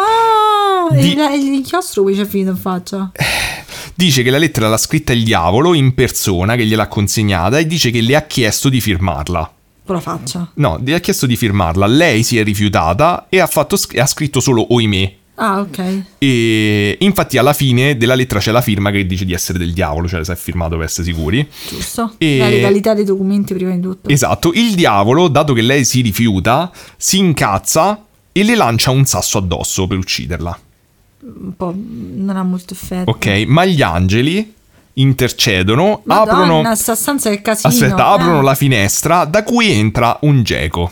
Oh! Lei si caga sotto perché a quanto pare gli fa schifo, scappa e il sasso non la prende. Ma sono carinissimi i gechi, signora. Ora, questo geco non era un geco qualsiasi. No. Praticamente, poco, poco lontano da questa abbazia, Eh? nel futuro, c'è la villa dove vive un certo Don Fabrizio, un nobile. Ok. Ok. E questo Don Fabrizio era noto nella zona perché fondamentalmente mh, ah, passava da quello che ho capito le serate nel suo attico tipo Mm. dove un geco che viveva in una palma nella sua, nella sua, nella sua villa eh, andava a mangiarsi tipo le mosche Che usciva lì e andava carino. lì e praticamente lui a- aveva dato un nome a questo geco che aveva chiamato Don Calò come avevo detto all'inizio Oddio! e ci andava tutte le sere a parlare però praticamente i, mm, i governanti Quindi è santo Don Calò. Aspetta, i santi, sì, i santi, i governanti non sapevano, sentivano questo eh, tizio che Ah, andava in soffitta e parlava, bene. dicevano con che cazzo parla questo? Eh. A un certo punto scoprono che lui parlava con Don Calò. Ma com'è collegata questa storia? Perché eh, ovviamente i governanti cominciano a prenderlo per il culo. Eh. Gli cominciano a dire, eh vabbè, ma Don Calò, cioè questo parla con Geco, eccetera. Ma un giorno gli si gela il sangue a tutti quando lui dice che mentre parlava con Don Calò è arrivato Satana. Ah, ma pure là! È arrivato Satana che si è intromesso nel discorso che lui stava facendo con Don Calò, Eh, scusate. dicendogli eh, eh. che odiava Don Calò No, perché? il- uno dei suoi antinati era il geco che aveva, eh, che aveva salvato Crocifissa È dalla sua pietra. adorabile. non riesco a essere Cioè, ma che spaventata cazzo di storia è? perché è dolcissimo tutto perché quando c'hai gli animali domestici diventi un po' pazzo capito? Ma che storia è di, No, di è santi che si flagellano? e- Cioè, che t'ho trovato qua con Ma- Don ma- Calò? ma- e te farina nel tuo sacco? Che vuol dire? Cioè, sì, lei- sì, è farina nel mio Ah, sacco. bravo E comunque, tornando a quella che viene chiamata ad oggi la lettera del diavolo, Oh. eh, praticamente erano in tutto 14 righe. Scritte in questo alfabeto Ah. strano, tipo una sorta di greco e cirillico, non si sa. E, e i caratteri, però, che anche se sono conosciuti, messi in quella sequenza, non formano assolutamente un Ok. cazzo. E questo è un esempio, appunto. eh, Andate su Instagram se volete vedere poi la foto. È strano perché sembra mm, scritto molto con cura. E questa è la firma del diavolo. Ah, carino il primo carattere. E, mm, e questo qui è il famoso email, che è l'unica Ah, cosa che si capisce. Praticamente pare che lei è l'unica a sapere che cazzo eh, vuol dire Eh, ma ci ha sta. lasciati quindi. Eh, Esatto, è l'unica che sa che cosa vuol dire. e questa lettera ad oggi è custodita nell'archivio capitolare della diocesi di Agrigento. E mh, pare che praticamente lei, eh, la mh, eh, crocifissa, fosse solita affermare che comunque il diavolo gli aveva dato altre lettere, altri due messaggi, ma che lei si fosse rifiutata di trascriverli e che le informazioni riportate sulla lettera praticamente non, non l'ha mai rese pubbliche. E, e, e, era solita appunto sempre dire quando veniva, gli veniva chiesto della lettera non mi domandate di questo per carità che non posso in verun modo dirlo e nemmeno occorre dirlo che verrà tempo che il tutto udirete e vedrete. Bene. Comunque, insomma, sti messaggi pare che erano una mezza merda, cioè nel senso comunque non erano molto ehm, positivi nei confronti della comunità cristiana e quindi lei, eh, in pieno spirito appunto di misticismo cristiano, faceva continuamente penitenza flagellandosi per Mica cercare... Era colpa sua. Eh no, perché sai che comunque sia nel cristianesimo abbiamo già parlato con le, con le madonnine, esatto, cioè il tuo Ok. sacrificio come la croce, no? Eh, serve per ehm, eh, Gli altri. alzare il livello spirituale di tutti. E, mm, e accettò con gioia appunto tipo le- tutte le malattie che la colpirono, alla fine muore eh, prematura tipo a 45 anni credo nel 1699. Ah, poverina. Era stata Don e Calò. dicono che quando le ultime parole in punto di morte furono santo, santo, santo. Non so se era parte le delle ultime- regole di come bisognava morire. Le ultime parole di Walt Disney sono state Kurt Russell. Lo sapevi? No. Ehm, comunque, come ha, come ha preso la Chiesa questa cosa? All'epoca, insomma, l'ha presa bene. Ad oggi ci sta qualcuno che è un po' anche nella Chiesa un po' scettico. Comunque l'hanno presa bene e mm, dicevano che era tutto vero e che in qualche modo questo fatto che il diavolo l'avesse scelta per tentarla, no? per dirgli ste cose, ste lettere, sta, dargli sta lettera, era il segno anche della, della virtù della suora e della sua, insomma, sì, de- del- Devozione. Esatto. Ehm, la scienza ha cominciato ad oggi, insomma, a dire che lei era bipolare, che aveva delle psicosi, perché aveva questi mood swing, era un po' suicida, eh, era borderline, insomma, ha detto tutte le varie cose classiche del caso. Eh, però, in ogni caso, viene dichiarata venerabile da Papa Pio eh, VI nel 1787. Ah, vabbè, Praticamente, da quello che ho capito, vuol dire che, se- che- che ti do il permesso di venerarla. Ah, vabbè, dai. Cioè, perché non puoi venire a chi cazzo ti pare, giustamente. Quindi, se c'è una persona pure che comunque, Mm. Sì. beh, non so se beato è meno, oppure, cioè, se beato include la venerabilità. Però, Forse comunque, se sì. c'è un, non è che posso venerare te. Cioè, la chiesa mi deve, di- deve essere. Bisognerebbe farlo. non puoi venerare il cibe, la chiesa deve dire il cibo è venerabile. Ma secondo me è già scontato. Pu- può essere che lui già sia nato con la venerabilità. Amore, ve ne- ma che sta a fa? Che sta a spiare i buchi delle porte, sto matto. Comunque, Giuseppe Tomasi di Lampedusa è un pronipote, appunto, di. Ed è a Camilleri. No, non è, pro- non è Camilleri. Eh. Giuseppe Tomasi è appunto tipo il pronipote di Isabella e chi è? Lo sai perché me l'hai detto prima ma poi l'ho dovuto tagliare perché sennò vi spoilerava. Ma Giuseppe Tomasi è il, eh, l'autore di Del Il Gattopardo. Gattopardo. Ah. Esatto, e il Gattopardo c'è stato un, un giorno in cui io e Giulia ci siamo chiusi a leggere tutta la No, storia del Gattopardo. eravamo io e Leonora o io e Eliana? Io, no, io ed Eliana erano tipo Orlando Furioso. Orlando. Furioso. Eh, forse con Leonora. Il Gattopardo eravamo io e te a Bolzano. Ah, io e te a Bolzano. Sì, Mi sì, ricordavo- sì. Io mi ricordavo Leonora. No, no, no, eravamo io e te Bol- a Bolzano. Ci siamo letti tutta la storia del Non, Gattopardo. mi Non, ci ricordiamo niente, nulla. ovviamente. Però il film lo vorrei vedere. E diciamo, te- ti riassumo che comunque sia il Gattopardo, il Gattopardo parla della storia del risorgimento siciliano Sì, in Sicilia, insomma, sì, un po' romanzata. Però in particolare Giuseppe Tomasi l'aveva scritto perché voleva eh, scrivere, romanzare un po' la storia della sua dinastia, Ah, della sua famiglia. E infatti c'è il personaggio di Beata Corbera nel Gattopardo che è basato su lei, su Ah, Crocefissa. ok. E c'è nel Gattopardo, da quello che ho capito, l'episodio del sasso in cui Satana gli scaglia il suo Ah, sasso. Bello. E c'è pure un documentario della Rai che si chiama La Sicilia del Gattopardo.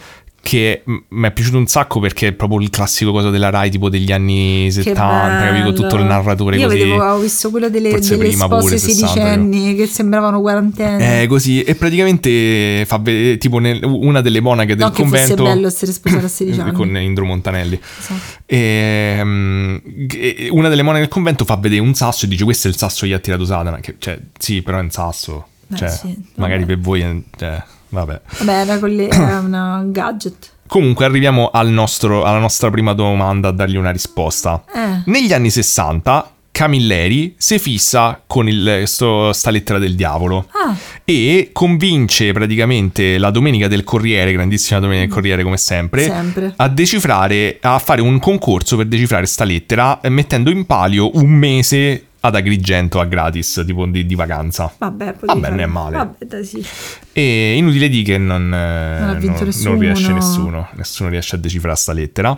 E nel- nell'88 invece esce il romanzo Il, Il paradiso terrestre di Sergio Campailla, eh, che tra l'altro è stato tipo fino al 2010 professore di letteratura a Roma 3. Ah, E, mm, e praticamente è un romanzo che mi, mi ha un po' intrippato, mi piacerebbe leggerlo, ho letto delle cose, sembra se interessante. l'avete letto facci sapere. Esatto, comunque c'è praticamente questo protagonista, eh, Vanni Corvaglia credo si chiami, che è un architetto, ha praticamente degli interessi archeologici, in qualche modo vuole riscoprire la Sicilia, anche la sua terra natale, riguardando dei luoghi diciamo e delle vicende eh, meno comuni. E mh, praticamente è famoso questo libro perché in una delle pagine c'è tutto il manoscritto del diavolo, c'è Ah, una ma foto e in qualche modo, da quello che ho capito, è mh, tangenzialmente centrale, nel senso che è centrale, però non, non nella trama, ma poi alla fine c'ha un ruolo importante.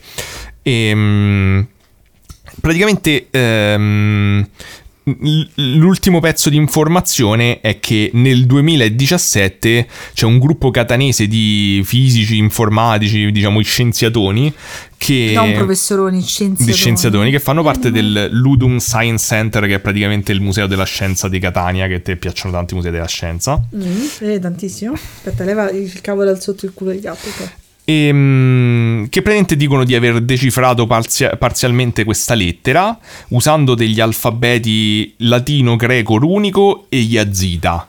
Ok. Che non ho mai sentito in vita mia, Mai, quindi mai, mai. sono dovuto andare a, a studiarmi che cos'era lo yazida. Un altro trip molto interessante. Comunque è un alfabeto usato per scrivere un dialetto del curdo. Ah, e però è utilizzato solo per scrivere dei testi dello yazdanesimo, che è una religione monoteistica mi pre-islamica. sembra quando io pensavo di saper leggere inglese a 5 anni, capito? Il yazdanesimo Eh, è praticamente una religione monoteistica, eh, come dicevo, pre-islamica, che però è stata considerata tipo da, da alcuni cristiani tipo adoratori di Satana. Ah, Perché, mm, boh, vabbè, cioè chiaramente visto con ottica molto occidentale cristiana, e, e semplicemente loro adorano un angelo che è caduto e quindi dicono ok, è lui. è scivolato.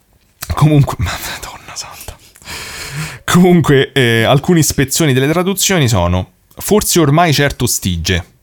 Poiché Dio, Cristo, Zoroastro seguono le vie antiche e sarte cucite dagli uomini, oimè.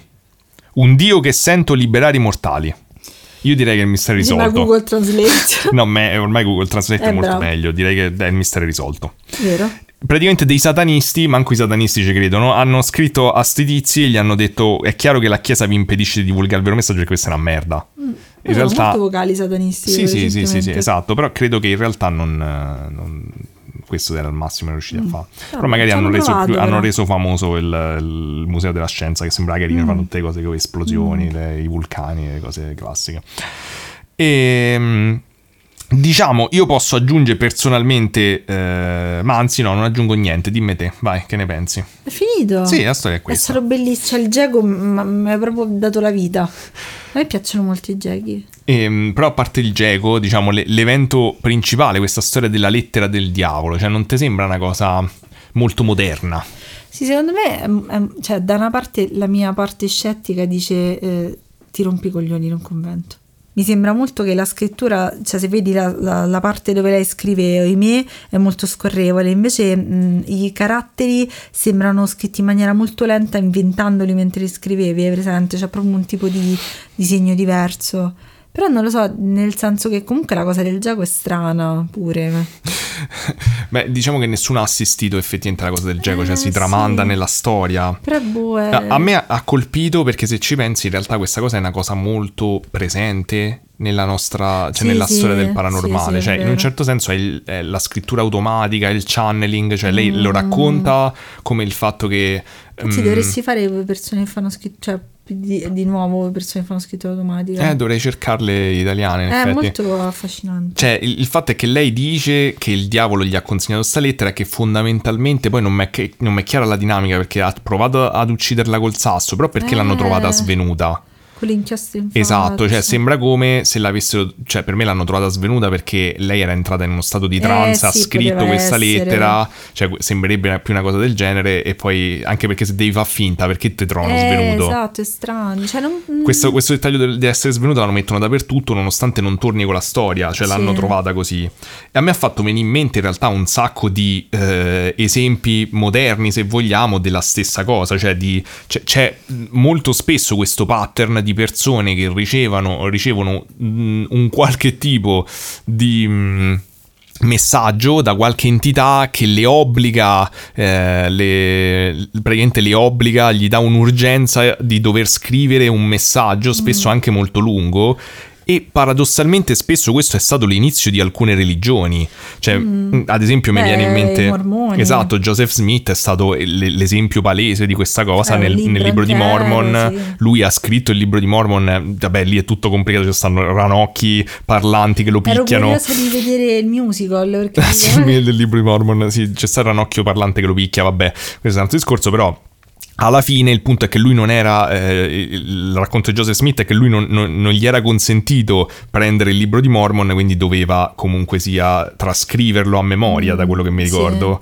complimenti. E, e gli veniva, se non mi sbaglio, tipo gli veniva dettato pure a lui. Poi vabbè, c'è sta esempi più classici tipo Alistair Crowley, comunque sia che quando stava in Egitto ha scritto il libro, eh, dettato da Iowas, la- l'entità che gliel'ha dettato, oppure che ne so, c'è sta John Dee appunto che ha scritto tutto il libro dettato da, dalle entità angeliche che avevano evocato Mm. Sì. Kelly, oppure c'è sta un esempio forse un po' più di nicchia, ma mh, altrettanto forse più recente pure, Helen Schuckman, che credo si dica così, che è tipo una... mh, eh, una credo fosse tipo una psicologa, ora non so sicuro al 100%, mi pare che ci avesse a che fare comunque col campo della salute mentale, che a un certo punto è stata ha contattato questa entità che diceva di essere Gesù, eh, che le ha dettato questo libro che è tipo. Lunghissimo. lunghissimo, tipo 3000, Ci ho 3000 provato a pagine. leggere Io l'ho letto tanto. tipo metà. E si chiama The? A Course in Miracles, Sì, quindi un corso in miracoli. È molto interessante come libro, però è molto molto pesante. E, e lei è un esempio, cioè il libro ovviamente è molto famoso per carità, però è anche molto di nicchia rispetto vedi, al mormonesimo, insomma, il Sì, libro di Mormon. È meno importante però. Però è un po' strano, no? Cioè tutte queste cose ci sta in qualche modo, qualunque cosa Devi sia, dettare. c'è sta questa esperienza che le persone fanno di ricevere a un certo punto sta specie di, di urgenza di dover scrivere un'entità che si palesa nella loro mente gli dice devi scrivere questa informazione Mm. e sta gente scrive tantissimo È vero. cioè tipo eh, John Che lei Dee ha scritto poco però. lei ha scritto poco infatti però mi sembra lo stesso meccanismo cioè tipo Sì. John Dee e Kelly c'è stava loro che praticamente hanno scritto non mi ricordo un libro lunghissimo che te- in teoria per scriverlo avresti dovuto sapere tipo che ne so 400 Eh, pagine esatto. al contrario perché glielo dettavano al contrario e l'hanno dovuto Ah, rigirare vero, vero, alla fine ricordo. quindi dici, boh, eh, non lo so, cioè quando leggo queste cose mi ha intrigato perché come al solito a me piace pensare che tutti questi fenomeni siano collegati da un filo Da un conduttore. cieco. Da un esatto. Ovviamente per un, diciamo, per un credente probabilmente è effettivamente quello che è successo, è il- che è stato tentato... è inter- cioè, interessante pure il fatto di una famiglia comunque votata a quello. Cioè, Eh, se le- tu vuoi diventare santo, cioè da una parte, oddio, sembra la, la sigla di Cavaliere Zodiaco. Se vuoi diventare... Vogliono diventare santi. Non- Eh, non- vabbè, cavaliere. so, vergognosamente Vabbè, non me la ricordo. scusa. E E- però, sì, ma ormai, mo è, ohimè. Cioè, mi ha intrigato perché ero partito con questa storia della lettera del diavolo, appunto pensando al channeling, eccetera, ma Certo. poi alla fine sono rimasto molto affascinato in realtà dalla storia, dalla biografia, per il fatto che, come dici te, cioè, ti fa respirare proprio questo clima estremamente Cioè, c'è, un- diverso. c'è molto peso poi oltretutto nell'essere appunto nell'essere avere successo Eh, cioè, mi ha, mi ha ricordato comunque delle meccaniche, Eh, come ma ti se- dicevo, moderne. Guarda, se ci pensi, effettivamente è un po' come i ragazzi giovani, figli di persone che hanno un'impresa di successo, che magari spesso finiscono a fare delle truffe perché la pressione. Eh, ma veramente di- come di il talent, no? successo, Cioè, per sì, questo sì. ho, ho detto che nerdavano della religione, però sembrava veramente che alla fine erano Sì. in qualche modo sullo stesso, cioè tutta la famiglia era sullo stesso percorso di dover diventare Ma santi. poi io non ho questa esperienza di, cioè, di relig- cioè io non ho l'esperienza della religione cristiana, però magari ci sono persone che sono particolarmente affascinate o devote a, una, a, A un quella, santo, dici, all'altro sì. santo. Quindi magari ci sta a nerdare se ti piace. Sì, beh, in quel caso, cioè, dicevo che nerdavano, ma quello che accadeva è che loro Si scambiavano. si scambiavano esperienze, cioè le- eh, racconti della loro comprensione comunque sia del- dell'esperienza mistica, delle cose che gli Certo. capitavano, loro- il loro rapporto con Dio, com'era secondo Ah, loro, cioè, filosofeggiavano, insomma. Oggi sei, mi- questa cosa del gioco mi hai sorpreso. Eh, il Geco sapevo che ti avrebbe conquistato Don Calò. sorpreso. Bellissimo. Allora, il Dovremmo prendere un Geco e chiamarlo Don Calò. Eh, però Ci abbiamo va- Gechi dentro casa ogni Però tanto. va un po' in conflitto con i gatti, secondo me. Potrebbero mangiare Don Calò. No, vabbè. Non mangiarlo. Che poi voi non vedete, ma c'è il cibo che ha sdraiato sulle mie gambe da, da metà episodio. Sì, Sta- e sta ogni tanto da botte moscio, con la guarda- coda sul Guarda microfono. come è moscio. Madonna, è moscissimo. Che gli hai fatto? Sta- sta tutto Questa ha, ha leccato piedi de- di. Topolino. Poi c'ha i piedi neri, eh, però. Amore, due piedi sono me. Si è svegliato pieno d'odio. Forse sentono delle Aia. fusa, non lo so. Si sentono. Aspetta, lo avvicino al microfono. Eh, come fai? Avvicina il microfono a lui, aspetta. No, gli ha fatto troppa paura. Troppa paura, Vabbè. niente. Comunque, la cena è arrivata. Noi eh, le storielle le abbiamo raccontate. Ci siamo portati a casa st'altro episodio. Dai, dai, dai. E il prossimo è, il- è uno degli episodi di dicembre perché avremo praticamente tre. solta- abbiamo solo episodi speciali a dicembre. Madonna. abbiamo tu, tu organizzi tutte queste cose. Io non... pa- Eh? Eh, nessuno. Eh? Che lui non lo sa che Eh, ma infatti noi io non a, lo a Natale io, andiamo a girare te. l'episodio. Sai Però ora lo sai, Piero. E poi abbiamo lo swap natalizio dove tu farai quel Eh. caso che io ho detto che non voglio fare e che farai tu. Ma quindi lo swap natalizio sarà insieme a mio padre?